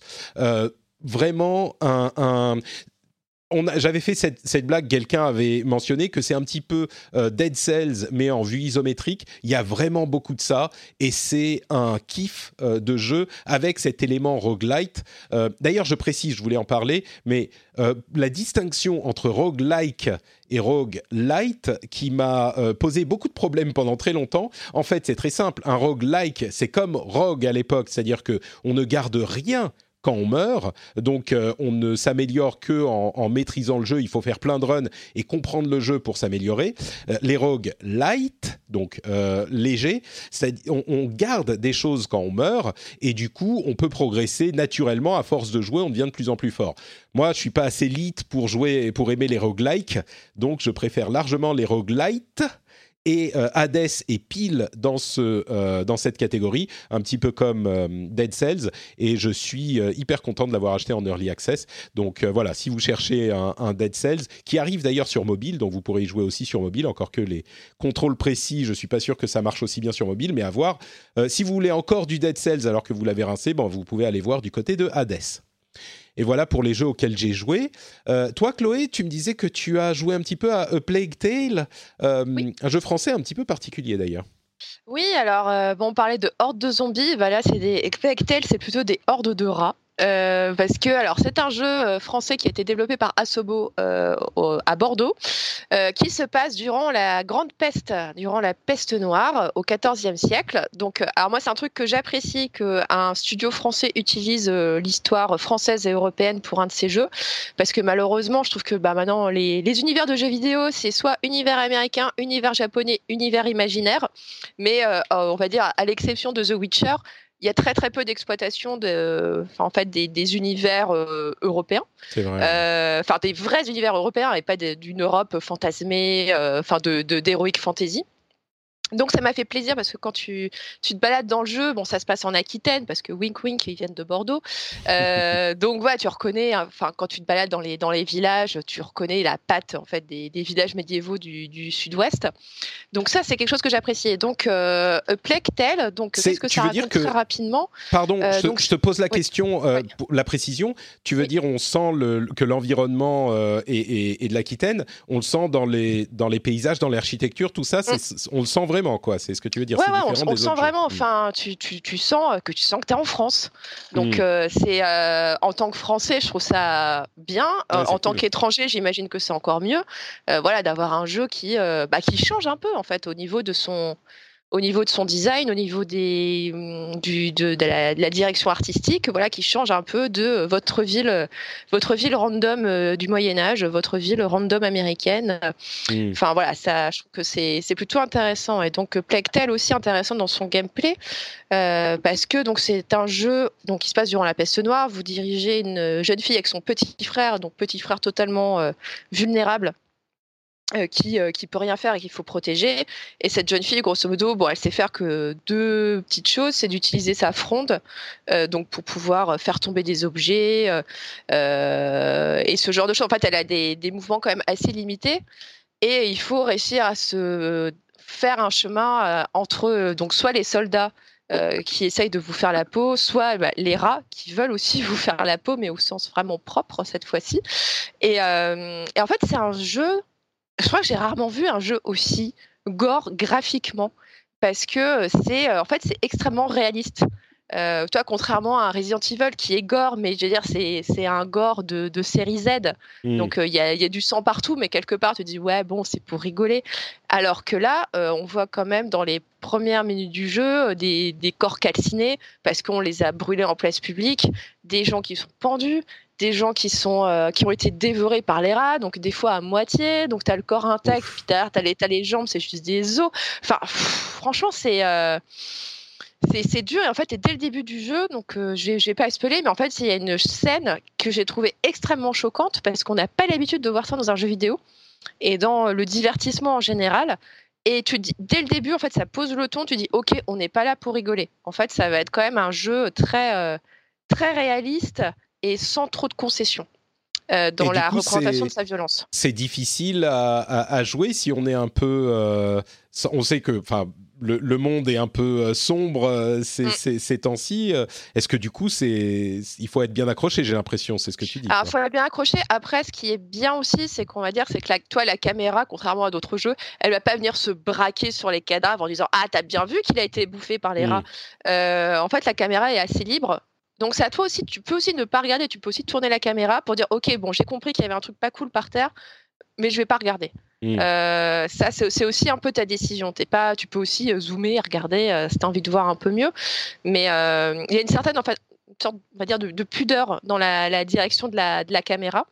C'est, c'est suggéré, mais euh, ouais, j'ai trouvé cette, cette, ce parti pris intéressant. Mais ce qui fait que Plague Tale n'est En fait, c'est un jeu qui se veut grand public euh, parce qu'il est très accessible. Euh, c'est, franchement, c'est simple.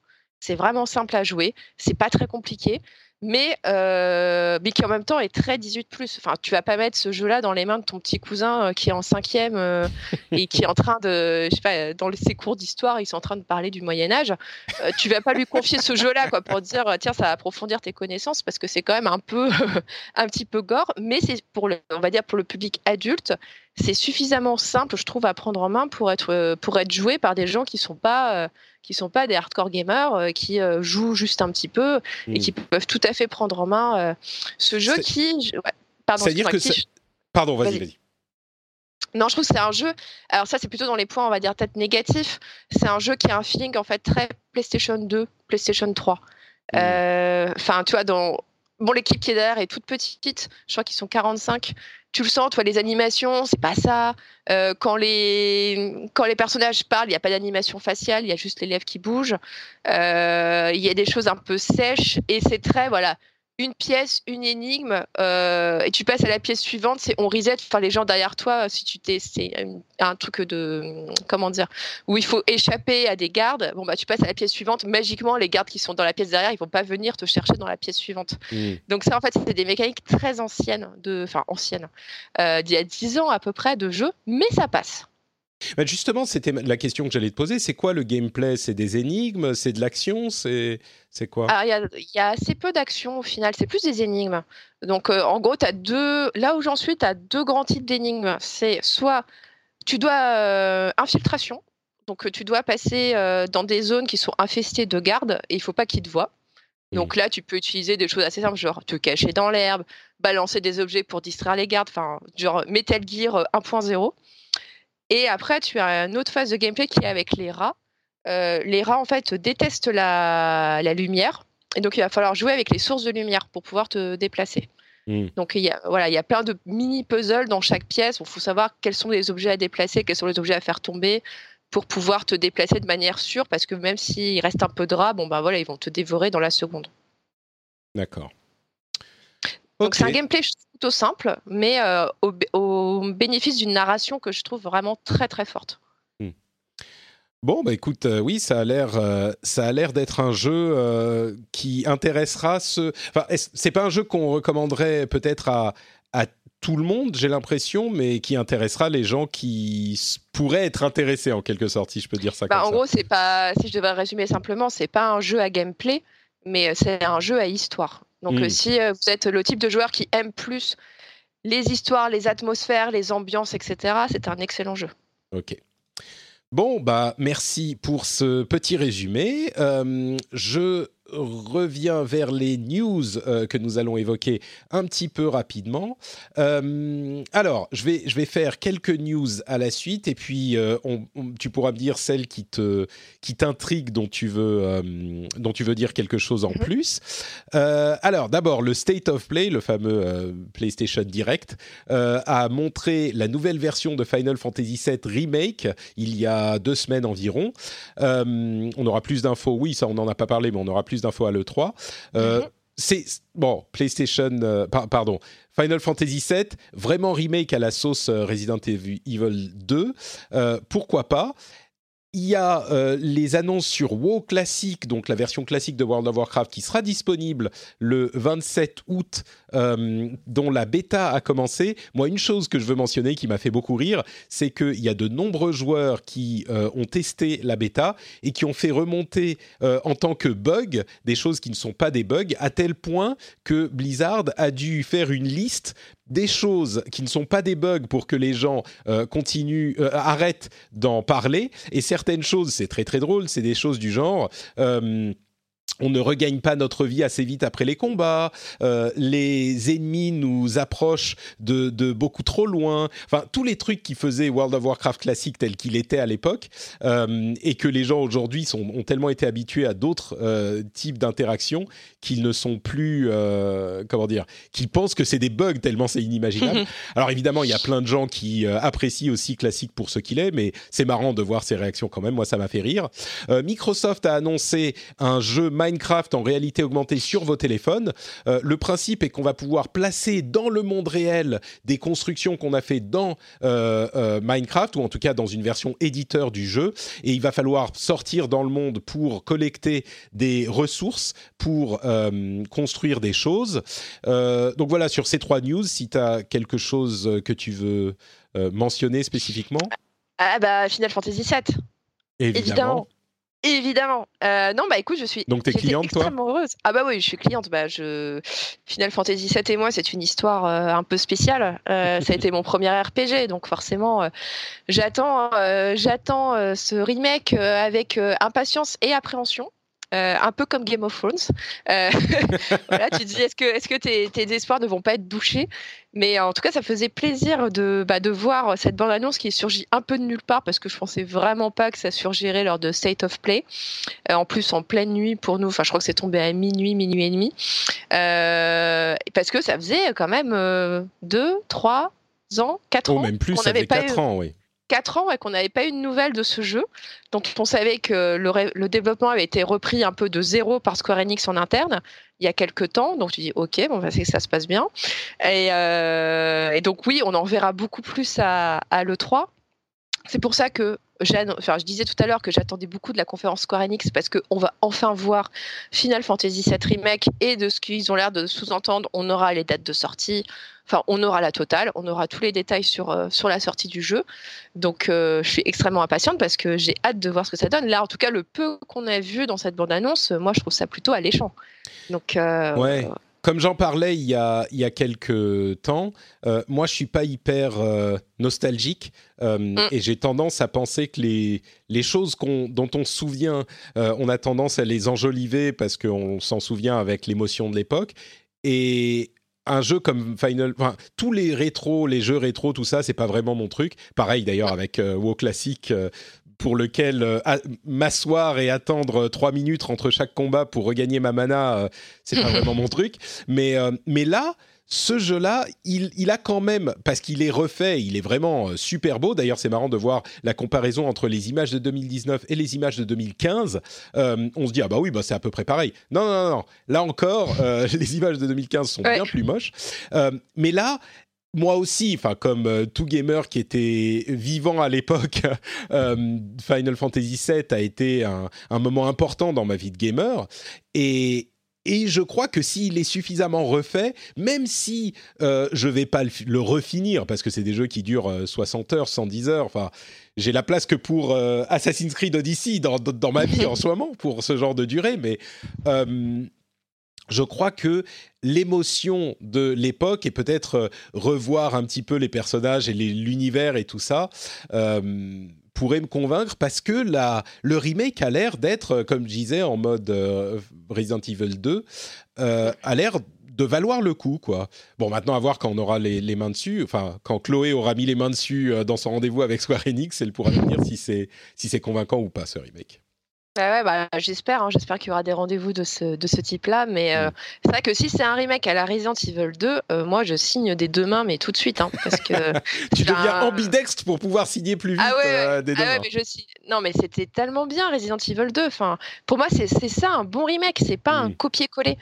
c'est euh, une réinterprétation, euh, mais qui reste fidèle au, ma- au jeu d'origine, mais qui est un peu le sublime. Tu vois, comme on dit, j'ai sublimé la tarte tatin.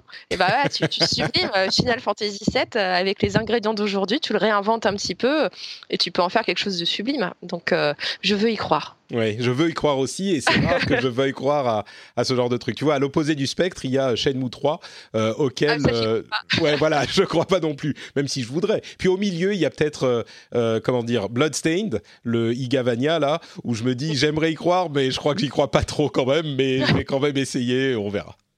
Euh, bon, quoi d'autre ? Il y a eu une interview intéressante ou un rendez-vous intéressant que euh, les, les gérants de C D Projekt ont donné à Jason Schreier. Alors, un petit peu de contexte. Jason Schreier, comme vous le savez, c'est le journaliste de Kotaku qui euh, fait un travail incroyable sur la... Euh, le, enfin, un travail de journalisme, d'investigation incroyable dans le domaine du jeu vidéo. Et il parle beaucoup euh, des problèmes qu'on a dans les studios, des problèmes de crunch, de travail... Euh, euh, parfois inhumain qui est demandé aux euh, développeurs et aux artistes pour finir les jeux. Alors c'est une pratique euh, qu'on n'a pas besoin de, de, de détailler plus que ça, on la connaît depuis longtemps.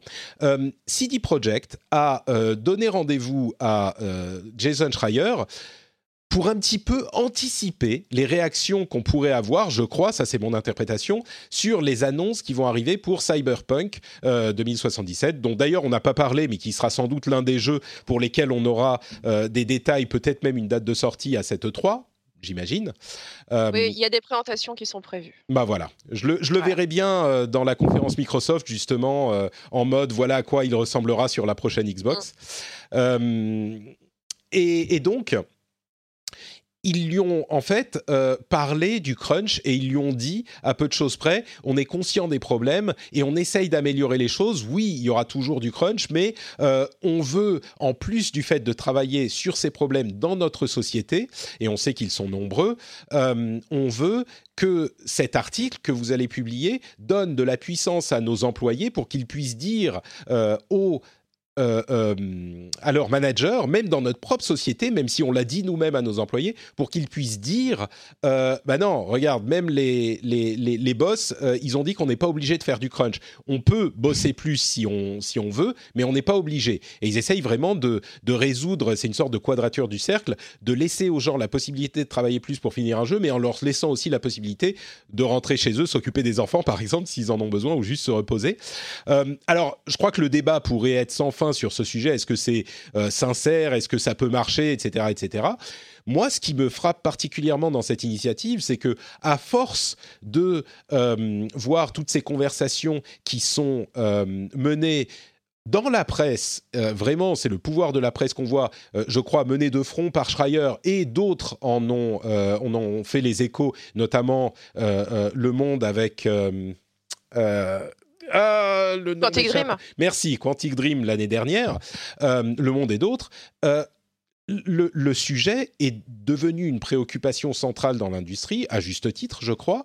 Euh, et donc, on sent les sociétés qui réagissent, je crois vraiment de l'intérieur, même si pour vraiment que ça change, il faudrait, en particulier aux États-Unis, comme je le dis à chaque fois, qu'il y ait un mouvement de syndicalisation mmh. qui, encore une fois, ne veut pas forcément dire exactement la même chose aux États-Unis et en, et en France ou en Europe, mais ça, c'est un autre débat. Mais il faudrait qu'il y ait un mouvement de syndicalisation, de mise en commun euh, des intérêts et des, des forces des employés. Mais au-delà de ça, on voit que les sociétés commencent à s'en préoccuper au niveau de la communication, mais je crois aussi au niveau de, de l'organisation et du, de la gestion interne. Euh, bah, donc, c'est... c'est la presse qui pousse l'industrie dans le bon sens, je crois. Mais ouais, dis-moi. Bah, après, euh, tu vois, tu, tu sens beaucoup de ce qu'on appelle des P R moves. Euh, oui. Là, c'est précisément ce qu'a fait C D Projekt et ce que font d'autres. Euh, tu vois, ce, que, ce qu'a fait aussi euh, Rockstar quand ils ont été attaqués dans tous les... Enfin, à la sortie de Red Dead deux, euh, comme euh, l'a fait euh, euh, Riot Games aussi, euh, tu vois, bon, publiquement, ils te disent « Mais si, mais euh, nous prenons la santé de nos salariés très, très à cœur, euh, ils n'ont absolument pas à travailler autant, c'est totalement faux. » Bon, ça, c'est le côté euh, communication. Après, en interne, est-ce que ça, ça change vraiment des choses ? euh, Je crois que c'était chez... Euh à je ne sais plus quel studio. Euh, c'est bon, je, je me souviens plus quel studio. Mais il y bon, avait, il y avait Respawn. Dit, oui, mais... C'était Respawn qui avait dit euh, nous on va pas faire des updates en permanence euh, parce que c'est pas tenable. Il y a Machine Games d'ailleurs qui a fait une déclaration sur le même sujet. Euh, c'est ouais, le développeur c'est Epic de Games. Ça y est, ça me revient. Euh, Epic Games, parce qu'il y a une enquête qui est sortie aussi sur les conditions de travail chez eux où ils disaient que ah oui, même alors là, si c'est euh, le contraire. Il y avait placardé de partout, euh, genre, euh, vous n'avez pas à faire des heures supplémentaires, euh, et cetera, et cetera. Et ils disent, bon, bah, en fait, c'est au niveau du, euh, du middle management, euh, au niveau des, des cadres intermédiaires, que le discours ne passait pas. Et mmh. en fait, t'as beau avoir ton N plus quatorze qui te dit, euh, t'as pas à faire des heures sup, euh, bah, si ton chef direct, il te dit, euh, bah si, tu vas les faire, bah tu les fais, quoi. Parce que euh, bah, c'est juste ton chef direct qui, euh, qui a un pouvoir direct sur toi. Et qui peut, enfin, ce qui était très bien expliqué dans, dans cette enquête, qui peut ensuite t'avoir dans le pif, qui peut t'empêcher de progresser, qui, euh, enfin, c'est vraiment, c'est au niveau des cadres intermédiaires que semble aussi se poser pas mal de, pas mal de mmh. problèmes. Ah bah c'est sûr, et les cadres intermédiaires, ils sont euh, les, les derniers tenants d'une euh, tendance, pas d'une tendance, mais d'une tradition dans l'industrie qui, qui vient de, de, de toute l'industrie, y compris des dirigeants. Moi, je crois aussi pour... Si je me fais un petit peu l'avocat du diable, dans ce cas, le, le diable, c'est C D Projekt, que, sur lesquels je n'ai pas dit que des bonnes choses euh, de, de, de leur histoire, mais je crois que ce genre de navire amiral, et là je parle de l'industrie dans son ensemble, c'est pas facile à tourner, et ça va prendre quelques années. Et oui, le, le, le, la balle en argent euh, pour vaincre le monstre du crunch, euh, ça serait une syndicalisation généralisée, mais ça non plus, ça ne se fait pas en une journée. Pour moi, il y a quand même dans cette idée, surtout de la manière dont ils le disent, ils disent on fait cet article pour que... Je, ça, pour, ça peut paraître bizarre qu'ils disent on fait cet article pour que nos employés puissent le montrer justement à leur manager, ils leur mettent dans le visage et ils leur disent regardez, nos, nos boss, ils ouais. disent que... Mmh. Et il y a un petit peu de... Je veux dire, tu peux pas dire ça et après, euh, si quelqu'un euh, rappelle Jason Schreier de chez C D Projekt, comme ils l'ont fait par le passé suite à la, la grande enquête qu'il avait fait sur BioWare d'ailleurs, euh, ouais. et ils les rappellent et ils disent ouais, euh, moi j'ai montré ton article et on m'a ri au nez, tu vois, c- ça met... un petit peu de euh, accountability, je ne trouve plus le mot en français. Euh, Mais tu sont... vois, dans l'article, dans l'article de Jason, il terminait en disant qu'il y avait déjà des gens de chez C D Projekt qui lui disaient que bah, c'était reparti euh, comme à la Witcher trois, quoi, pour... Euh, oui. euh... Ça, c'était suite à l'article de Anthem, ouais. euh, mm. qu'il a publié il y a deux mois. On en avait parlé ici, et je ouais. lui en avais parlé d'ailleurs dans, dans Pixel. Je l'avais reçu à propos d'autre chose. Je crois que je lui en avais parlé, oui. Euh, mais... C'était à la suite de ça, et je crois que c'est justement à la suite de tous ces articles, il y en a eu d'autres, celui de, je crois que c'était U S Gamer dont, dont, dont tu parlais, il y en a eu d'autres, que C D Projekt et d'autres, je suis sûr, réagissent justement. Et ça, cette initiative qu'ils ont pris là, c'est évidemment une initiative de com, euh, parce qu'ils veulent pas que le sujet, parce que là, ils le voient venir, euh, quand euh, euh, Cyberpunk deux mille soixante-dix-sept va sortir, euh, soit on va dire « Oh, le jeu, il est incroyable et c'est super cool », soit le sujet dont toujours va, tout le monde va parler, ça va être l'article de Schreier qui va dire « Ok, il est super votre jeu, sauf que euh, voilà ce qui s'est passé pour tous les employés mmh. de C D Projekt, comme sur Witcher trois ». Ouais. Euh, et, et donc, ça a un effet qui, en plus, je crois que c'est très facile de voir le, l'attitude de ces, ces entités un petit peu impersonnelles comme euh, intrinsèquement euh, euh, maléfiques. Tu vois, c'est genre, ah, ils pressent les employés, machin. Oui, bien sûr, il y a un peu de ça. Mais je crois aussi que, quand je parle de navire amiral, si tu veux changer les choses, c'est hyper dur de changer la culture d'une entreprise. Et... trouver en plus de ça le bon équilibre entre... Parce que pour, en, en ce moment, la tendance est à... Le crunch, c'est super mal. Et encore une fois, je suis complètement d'accord. Mais je crois qu'il y a aussi des gens qui veulent légitimement euh, se dire bah, ils sont à un point de leur carrière ou machin, ou ils ont juste envie de bosser comme des fous sur ce jeu pour le, pour le rendre aussi bon qu'ils puissent. Ça existe, il y en a des gens comme ça. Et l'industrie, je crois, a besoin de ces gens aussi. Et, et donc, c'est difficile de trouver l'équilibre entre leur laisser cette possibilité et faire en sorte que ceux qui ne le font pas ne soient pas euh, victimes d'une sorte d'ostracisme ou de machin. Et c'est pas facile. Et... Bah déjà, ce qui, ce qui sera un bon point, c'est que les gens qui fassent leurs heures supplémentaires soient rémunérés pour. Parce que c'est, c'est aussi un, c'est, c'est quelque chose qu'on, enfin, qu'on oublie assez souvent en fait, quand on parle du crunch. C'est qu'un des nœuds du, du problème, c'est que, notamment aux États-Unis, ces heures supplémentaires ne sont pas rémunérées. Ça dépend des cas, dire, mais généralement, oui. Ça dépend des cas, mais très souvent, elles ne sont pas rémunérées.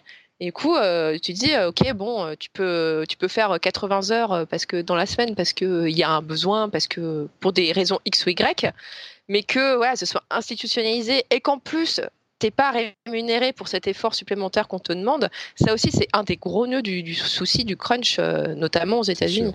C'est sûr, et puis il y a cette sorte de, de loyauté qu'on peut avoir envers une entreprise et un projet dans mmh. lesquels on donne tout, et puis on ne se rend pas forcément compte euh, dans les premières années, peut-être, certains oui, mais certains non, qu'au final, bah, la société, euh, c'est pas qu'elle s'en fout de toi, mais elle ne va pas se sacrifier non plus pour toi de la même manière dont mmh. toi tu te oui. sacrifies pour elle, donc... Bref, c'est un, un sujet assez vaste, mais moi, ce que je voulais noter euh, avec cette interview en particulier, c'est que je trouve que ça va dans le bon sens qu'une grande société comme C D Projekt soit contrainte de prendre l'initiative, d'une part, de, d'essayer de faire ces changements, si on, on, les, on les croit. Euh, et encore une fois, il y a des gens qui appellent les journalistes pour leur dire euh, « c'est comme ci ou c'est comme ça », donc on le sait au final. Donc c'est une bonne chose qu'ils prennent l'initiative, et surtout qu'ils placent cette préoccupation au centre de leur, euh, bah de leur préoccupation, justement. Ça veut dire que ça fonctionne, cette pression que met la presse sur les, euh, l'industrie euh, fonctionne. La presse et l'opinion générale euh, fonctionnent, donc. Moi, je trouve que ça va dans le bon sens, même si on n'est pas encore euh, arrivé. On n'est ouais, pas, bah mais... pas encore rendu, mais c'est vrai que oui, bah, la, la presse a mis un peu le, le nez dans le caca de, le, de, ce, de ce type de studio. Et bah oui, c'est très bien. Quand tu vois, euh, le meilleur exemple pour ça, c'était Rockstar avec la sortie de Red Dead deux. Enfin, mm. tu vois, même si le jeu a été acclamé, la sortie aussi a été teintée de tous ces... De, de, de tous ces articles sur euh, les deux cents heures par semaine ou je sais plus quoi. Euh, c'est cent heures par semaine. Ouais. C'est cent heures par semaine, voilà, où tout le monde, beaucoup, on ne parlait que de ça aussi. Et, euh, et je et pense que ça, maintenant, ça fait que peur à tout le monde. C'est exactement ce que veut éviter ouais. C D Projekt euh, avec Cyberpunk deux mille soixante-dix-sept, ça j'en suis convaincu. C'est... Mm. Enfin, bon. Ça, ça n'a pas empêché Red Dead deux de se vendre comme des petits ah, pains. Euh, ça, bien sûr. Voilà. On en a à vingt-cinq millions d'exemplaires, je crois. Euh, chose comme ça, oui. Mais bon, ça a quand même terni l'image de la boîte. Euh, oui, et G T A en est à cent dix millions. Oui. Et je crois que c'est Oscar Le Maire, euh, ami de l'émission, qui disait euh, sur Twitter, je crois que c'était lui, mais qui achète encore G T A V, quoi ? C'est invraisemblable. c'est, c'est vraiment, oui. Mais cent dix millions, c'est... Alors, je sais qu'il y a des gens qui l'ont acheté sur plusieurs plateformes, mais quand même. Bah, euh... Surtout, ouais, tu dis, ouais, la base installée, enfin, maintenant, c'est bon, c'est limite euh, un G T A V par console, quoi. C'est ça, ouais. Euh, il y a, tiens, dans les sujets controversés, je veux aussi évoquer euh, le, l'article euh, qui avait écrit cet article sur Fortnite. Euh, c'était Polygon, voilà, encore un, un beau travail d'investigation euh, sur la manière dont les enfants euh, sont stigmatisés et, et harcelés, enfin bulliés. C'est un terme qui a une, ton- une connotation un peu différente en français et en anglais, mais euh, ils se font bullier, bullying euh, dans okay. Fortnite quand ils n'ont, pardon, moqué. Oui, c'est un peu plus fort que moqué même. Euh, quand ils n'ont pas euh, acheté ou gagné de skins différentes et quand ils utilisent le skin de défaut. De base. De base, ouais. Euh, c'est vraiment... Et il y a même certains profs ou certains adultes qui euh, mentionnent le fait qu'ils ont entendu des gens euh, appeler d'autres. Ah ouais, lui, c'est un default, quoi. C'est, c'est, en, genre, c'est une insulte. Ah ouais, espèce de default parce que t'as pas de quoi t'acheter un skin différent. Il y a des légendes urbaines qui font que euh, les, certains enfants pensent qu'on est moins bon euh, au jeu. Enfin, je veux dire, le jeu est moins facile quand on a la skin default, donc mmh. il ne veut pas jouer avec les, les gens qui ont que des skins default. Enfin, c'est assez terrible. Alors, on, les enfants n'ont pas attendu l'invention de Fortnite et des, des micro-paiements pour euh, être cruels et se moquer de leurs euh, de leurs camarades de jeu. Évidemment, ça fait partie de la manière dont on apprend à être des humains, à savoir que ça, ça fait mal et qu'il ne faut peut-être pas le faire, mais... Mais il n'empêche, c'est assez inattendu comme euh, xème conséquence de la euh, popularité de ce jeu qui est un phénomène de société, de constater qu'il y a des enfants qui se font euh, euh, moquer de cette manière parce qu'ils n'ont pas euh, de quoi s'acheter une petite skin. Euh, non, puis pour... enfin aussi, la, la, cet, cet article parlait de ce côté, voilà... Tu mets pas d'argent pour, euh, pour acheter des skins Fortnite, sous-entendu, donc tu es pauvre, mmh. euh, donc tu n'es pas intéressant. Et t'avais aussi, euh, ça abordait aussi le côté euh, que euh, les, les personnes, qui, les enfants qui jouaient depuis leur smartphone étaient aussi stigmatisés. Mmh. Parce que, euh, bon, ça, c'est quelque chose que nous connaissons bien dans notre milieu, euh, qui est genre les vrais euh, jouent sur console ou sur P C. Et toi, tu joues sur, euh, sur smartphone. Donc, un, ça veut dire que t'as pas les sous pour avoir une console, t'as pas les sous pour avoir un P C. Donc, t'es nul et donc, tu n'es pas intéressant. Et c'est, euh, mais ça, enfin, je vais dire, c'est la, c'est la version deux mille dix-neuf du euh, t'as pas les, les dernières baskets qu'il faut, ouais. t'as pas euh, la doudoune qu'il faut, t'as pas les AirPods, parce que ça aussi, j'avais lu un article hallucinant sur euh, les AirPods devenus euh, signe extérieur de richesse. Euh, même si euh, t'étais pas riche, il fallait avoir des AirPods pour donner l'impression que tu étais riche. Euh, bah là, pareil, c'est sur euh, Fortnite, il faut euh, acheter des skins, et notamment les dernières skins qui sortent, pour prouver que t'étais riche, mmh. même si tu l'es pas. Et enfin, euh, je trouve ça vraiment terrible. Enfin que, enfin rien ne change. C'est, c'est toujours la même chose. Enfin, ouais. avec euh, avec les enfants, avec les ados, euh, que ce soit dans les années cinquante ou aujourd'hui, enfin, on revient toujours à la même chose. C'est ouais, les ouais. signes extérieurs de richesse. Oui, je crois que ces signes extérieurs de richesse, c'est pour moi, c'est aussi le fait que, bah, quand on dit souvent les enfants sont cruels, parce que l'empathie, ça s'apprend, quoi. Et que euh, au début, tu sais pas. De la même manière que tu sais pas que euh, quand tu mets ta main sur un truc chaud, tu veux, tu dois te brûler. Euh, tu dois le faire une ou deux fois avant de comprendre. Et, euh, et voilà. Alors évidemment, il y a aussi le rôle des parents là-dedans, et cetera. Mais j'ai l'impression que c'est un petit peu inévitable. Mais en même temps, euh, à lire l'article, ça fait mal au cœur, quoi. C'est vraiment. Oui. Euh, C'est vraiment ça fait mal au cœur, parce que quand, quand on se dit que, à la base, tu te dis Fortnite, c'est un jeu ultra démocratique parce que euh, ça peut être joué sur n'importe quelle plateforme, c'est gratuit. Donc, techniquement, tous les enfants d'une école mmh. peuvent jouer à Fortnite. Ils peuvent jouer ensemble. Mais en fait, non. Et on trouve quand même des moyens de faire des différences entre ouais. les joueurs de Fortnite euh, en fonction de leur appareil, en fonction euh, de l'argent qu'ils mettent dedans. Euh, et c'est... Je crois que... Je crois que... Les, les, il y a des gens qui font ça. Il y a évidemment, je suis sûr, énormément de gamins qui qui font pas ça, quoi. Donc, oui. euh, c'est, faut pas non plus penser que, j'en sais rien, mais je, je peux pas imaginer que tous les enfants de la terre soient des des des assholes de ce de ce genre. Mais euh, ouais, enfin bon, bref, c'est ce que je dirais. Euh, deux choses. D'une part, l'histoire signe extérieur de richesse. Je te c'est pas que je je te combattrai jusqu'à la mort sur cette idée. C'est pas non plus quelque chose d'hyper impossible d'avoir un skin différent. Tu vois, tu peux euh, oui. avoir un, un season pass, il y a des events où tu peux avoir accumulé des, des, des fonctions, des, des, comment dire, de la monnaie en, en, en jeu pour acheter des trucs. Avoir une skin différente, c'est pas trop, trop difficile. Et puis au pire, la skin, elle coûte quoi ? cinq euros, euh, dix dollars. Si tu passes... Euh, euh, je ne sais pas, dix heures par semaine sur le jeu, je pense que la plupart des parents, évidemment, il y a des gens qui sont très pauvres, mais la plupart des parents pourront te lâcher une dizaine d'euros euh, pour acheter une autre skin. Euh, ouais, ouais, je ne sais pas. Parce que pour moi, c'est plus un problème le... d'attitude. Mais, euh... ouais. Parce que hmm. t'as, enfin, tu vois, lâcher cinq euros, tu te dis... Enfin, euh, je pense que pas mal de parents se disent aussi, enfin, on ne va pas dépenser de l'argent pour du virtuel, pour un truc purement virtuel. Qui oui, va... mais alors ça... Euh... Ça, ça, qui va rien je... lui, qui va rien lui apporter, quoi. Enfin, bah, on... bon, ensuite ça c'est un autre bah, débat. Après t'as que... aussi euh, ça, ça j'ai quelques cas de, de, de que je connais de, d'enfants qui profitent de pour chourer les codes de carte bleue de leurs parents ah, pour acheter ça... des V-Bucks dans leur dos. Hein, ça. Euh... Oui, alors ça c'est un autre problème effectivement. Euh, sur le, est-ce qu'on va lui lâcher cinq euros ou dix euros pour un truc virtuel qui va rien lui apporter ?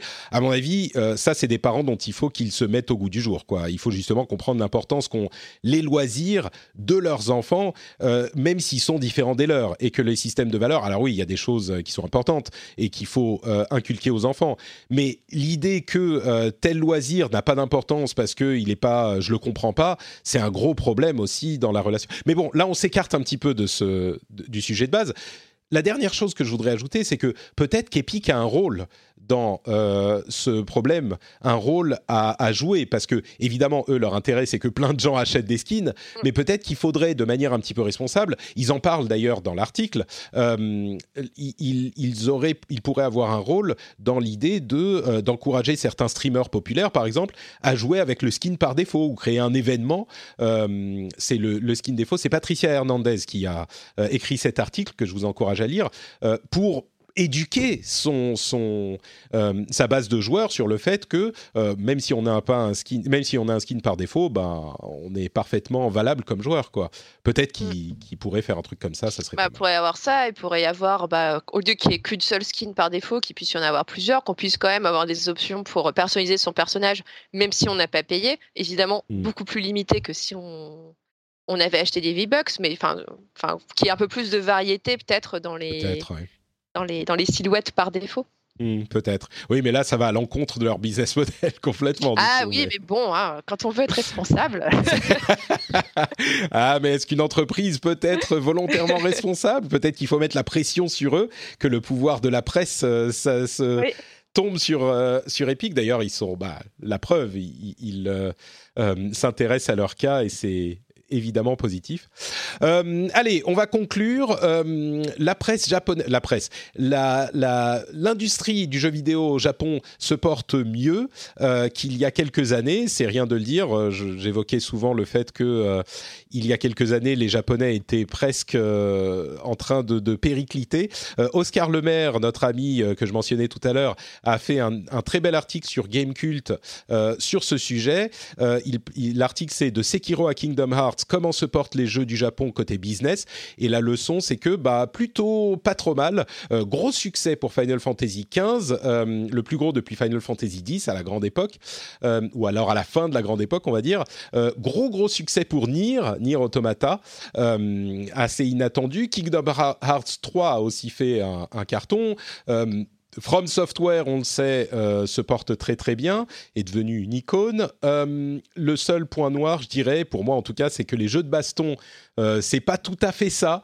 Et, et évidemment, ils ont euh, une place spécifique dans mon cœur, mais bon, c'est pas euh, c'est pas non plus aussi. On en a eu beaucoup qui sont sortis ces derniers temps, et c'est pas le le le, le succès qu'on aurait pu espérer. Ils sont presque tous moins bien vendus que les épisodes précédents. C'est le cas de Street Fighter cinq, euh, dont on sait qu'il a été chaotique. Évidemment, Marvel versus Capcom Infinite qui s'est planté, mais aussi Tekken sept euh, qui s'est moins bien vendu que Tekken six à date. Hein. Maintenant, peut-être que les choses continueront à évoluer, mais même si c'est pas des euh, jeux qui sont mal vendus, ils sont pas aussi bien vendus qu'on aurait pu l'espérer. Donc, c'est le seul point noir pour moi. À part ça, euh, Square se porte bien, Capcom se porte bien, euh, From se porte bien. Euh, bref, tout va bien. Bon, pas pour tout le monde. C'est une excellente nouvelle. Et c'est enfin, moi, je suis très, je, je, enfin, moi, je suis extrêmement heureuse que le, les studios japonais soient parvenus au meilleur de leur forme. Et euh, après euh, cette décennie un peu noire où c'était franchement pas génial, hein, donc mmh. toute la période P S trois, euh, Xbox trois cent soixante où c'était un peu, un petit peu pénible, euh, bah là, ça y est, c'est bon, ils nous font des super jeux. Euh, Enfin, c'est, enfin moi qui adore les jeux japonais, euh, je suis euh, ravie et j'espère que ça va continuer comme ça sur les prochaines générations, qui vont pas nous refaire genre ah non la prochaine génération on sait plus faire euh, et on refait des jeux, euh, des jeux un peu nuls. Non, j'espère qu'ils vont continuer sur cette belle lancée. Ouais, bah je crois qu'ils ont compris ce qu'ils étaient en fait, ils ont compris ce qu'ils, ce qu'ils savaient faire et comment le faire et euh, ça, je pense qu'il n'y a pas de raison que qu'ils s'arrêtent en, en, en si bon chemin. Euh... Dernier mot pour dire que John Wick est dans Fortnite. On parlait de Fortnite. Moi, je trouve ça très intéressant, la manière dont Fortnite est devenu un, un, un, un moyen de promotion pour des événements culturels. On avait vu Avengers, là, il y a John Wick. Je, crois, je suis sûr que ça va continuer. Euh, il y a plein de choses euh, qui peuvent passer par, par Fortnite pour leur promotion et je pense que John Wick n'est pas le dernier. Là où Avengers, je pense que c'était un échange de bons procédés. Euh, John Wick, je pense qu'ils ont sorti le, le chéquier pour être dans Fortnite. Oui, je pense aussi, hein. Euh, Mario Maker deux arrive, euh, oh, on avait déjà la date, mais il y aura plein, il y a plein de nouveautés qui ont été montrées, dont un story mode, pourquoi pas, et il y a un, une promo euh, sur le Nintendo Switch Online, euh, on peut acheter deux jeux pour cent euros, euh, en gros, hein, je schématise, euh, donc si vous vous intéressez à, à Super Mario Maker deux et un autre jeu, peut-être que vous pourriez aller en profiter, et puis voilà, je vais passer sur les autres news qui sont un petit peu moins importantes, parce que ça fait déjà plus d'une heure et demie qu'on est ensemble, tu as été très généreuse avec ton temps, et je t'en remercie. Euh, avant de se quitter, est-ce que tu pourrais nous dire où les auditeurs peuvent te retrouver sur Internet ou ailleurs ? Non, peut-être que sur Internet quand même, ne soyons pas trop fous. Ah bah si, sur papier. Euh, vous Très pouvez bien. Me retrouver chez, chez votre marchand de journaux euh, quasiment tous les jours dans le Figaro Économie. Euh, dernière page, la page médias et publicités. Euh, sinon, bah, sur Internet, toujours sur euh, lefigaro point f r, euh, rubrique euh, médias. Et sinon, bah, sur euh, Twitter, euh, at w underscore Chloé, euh, où je parle euh, de médias, mais aussi de jeux vidéo et d'autres choses, de Game of Thrones quand je suis énervée. Euh, voilà. Super, bah le lien sera dans, dans les notes de l'émission, évidemment. Pour ma part, c'est NotePatrick sur Twitter, Facebook et Instagram. Vous pouvez retrouver les notes, enfin le, le, l'article de cet épisode sur frenchspin point fr et vous retrouvez d'ailleurs le rendez-vous tech également sur ce site-là. Si vous voulez commenter sur tout ce qu'on a dit, n'hésitez pas à le faire sur le site. Euh, on sera de retour, bah, je pense, pour l'épisode de l'E trois. Je ne crois pas qu'on en, off- qu'on en fera un entre-temps, mais on verra si l'actualité le demande. Euh, donc euh, oui, c'est la dernière li- ligne droite avant l'E trois. Moi, je suis très excité. Euh, j'espère que tu vas bien t'amuser là-bas, Chloé. Je te souhaite euh, le, le, le, le grand plaisir de cette euh, fête du jeu vidéo. Et puis, euh, bah, on suivra tes actualités sur euh, Twitter, évidemment, pour avoir tout ça en direct. Merci d'avoir été, merci d'avoir été là et à dans quelques semaines pour le prochain épisode. Ciao à vous.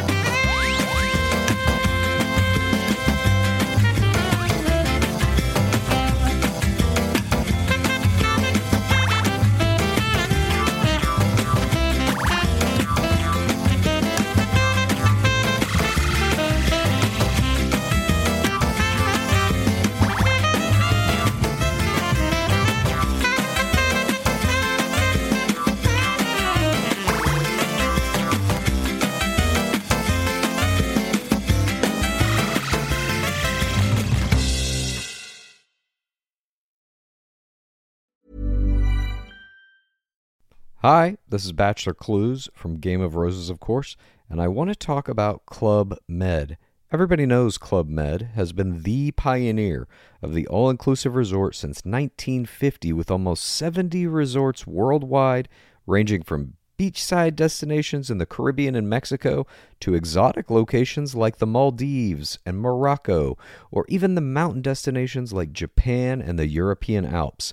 Dine on delicious gourmet cuisine, enjoy more than twenty activities, and make memories with your family. For more information, visit club med dot u s or call one eight hundred club med or your travel advisor.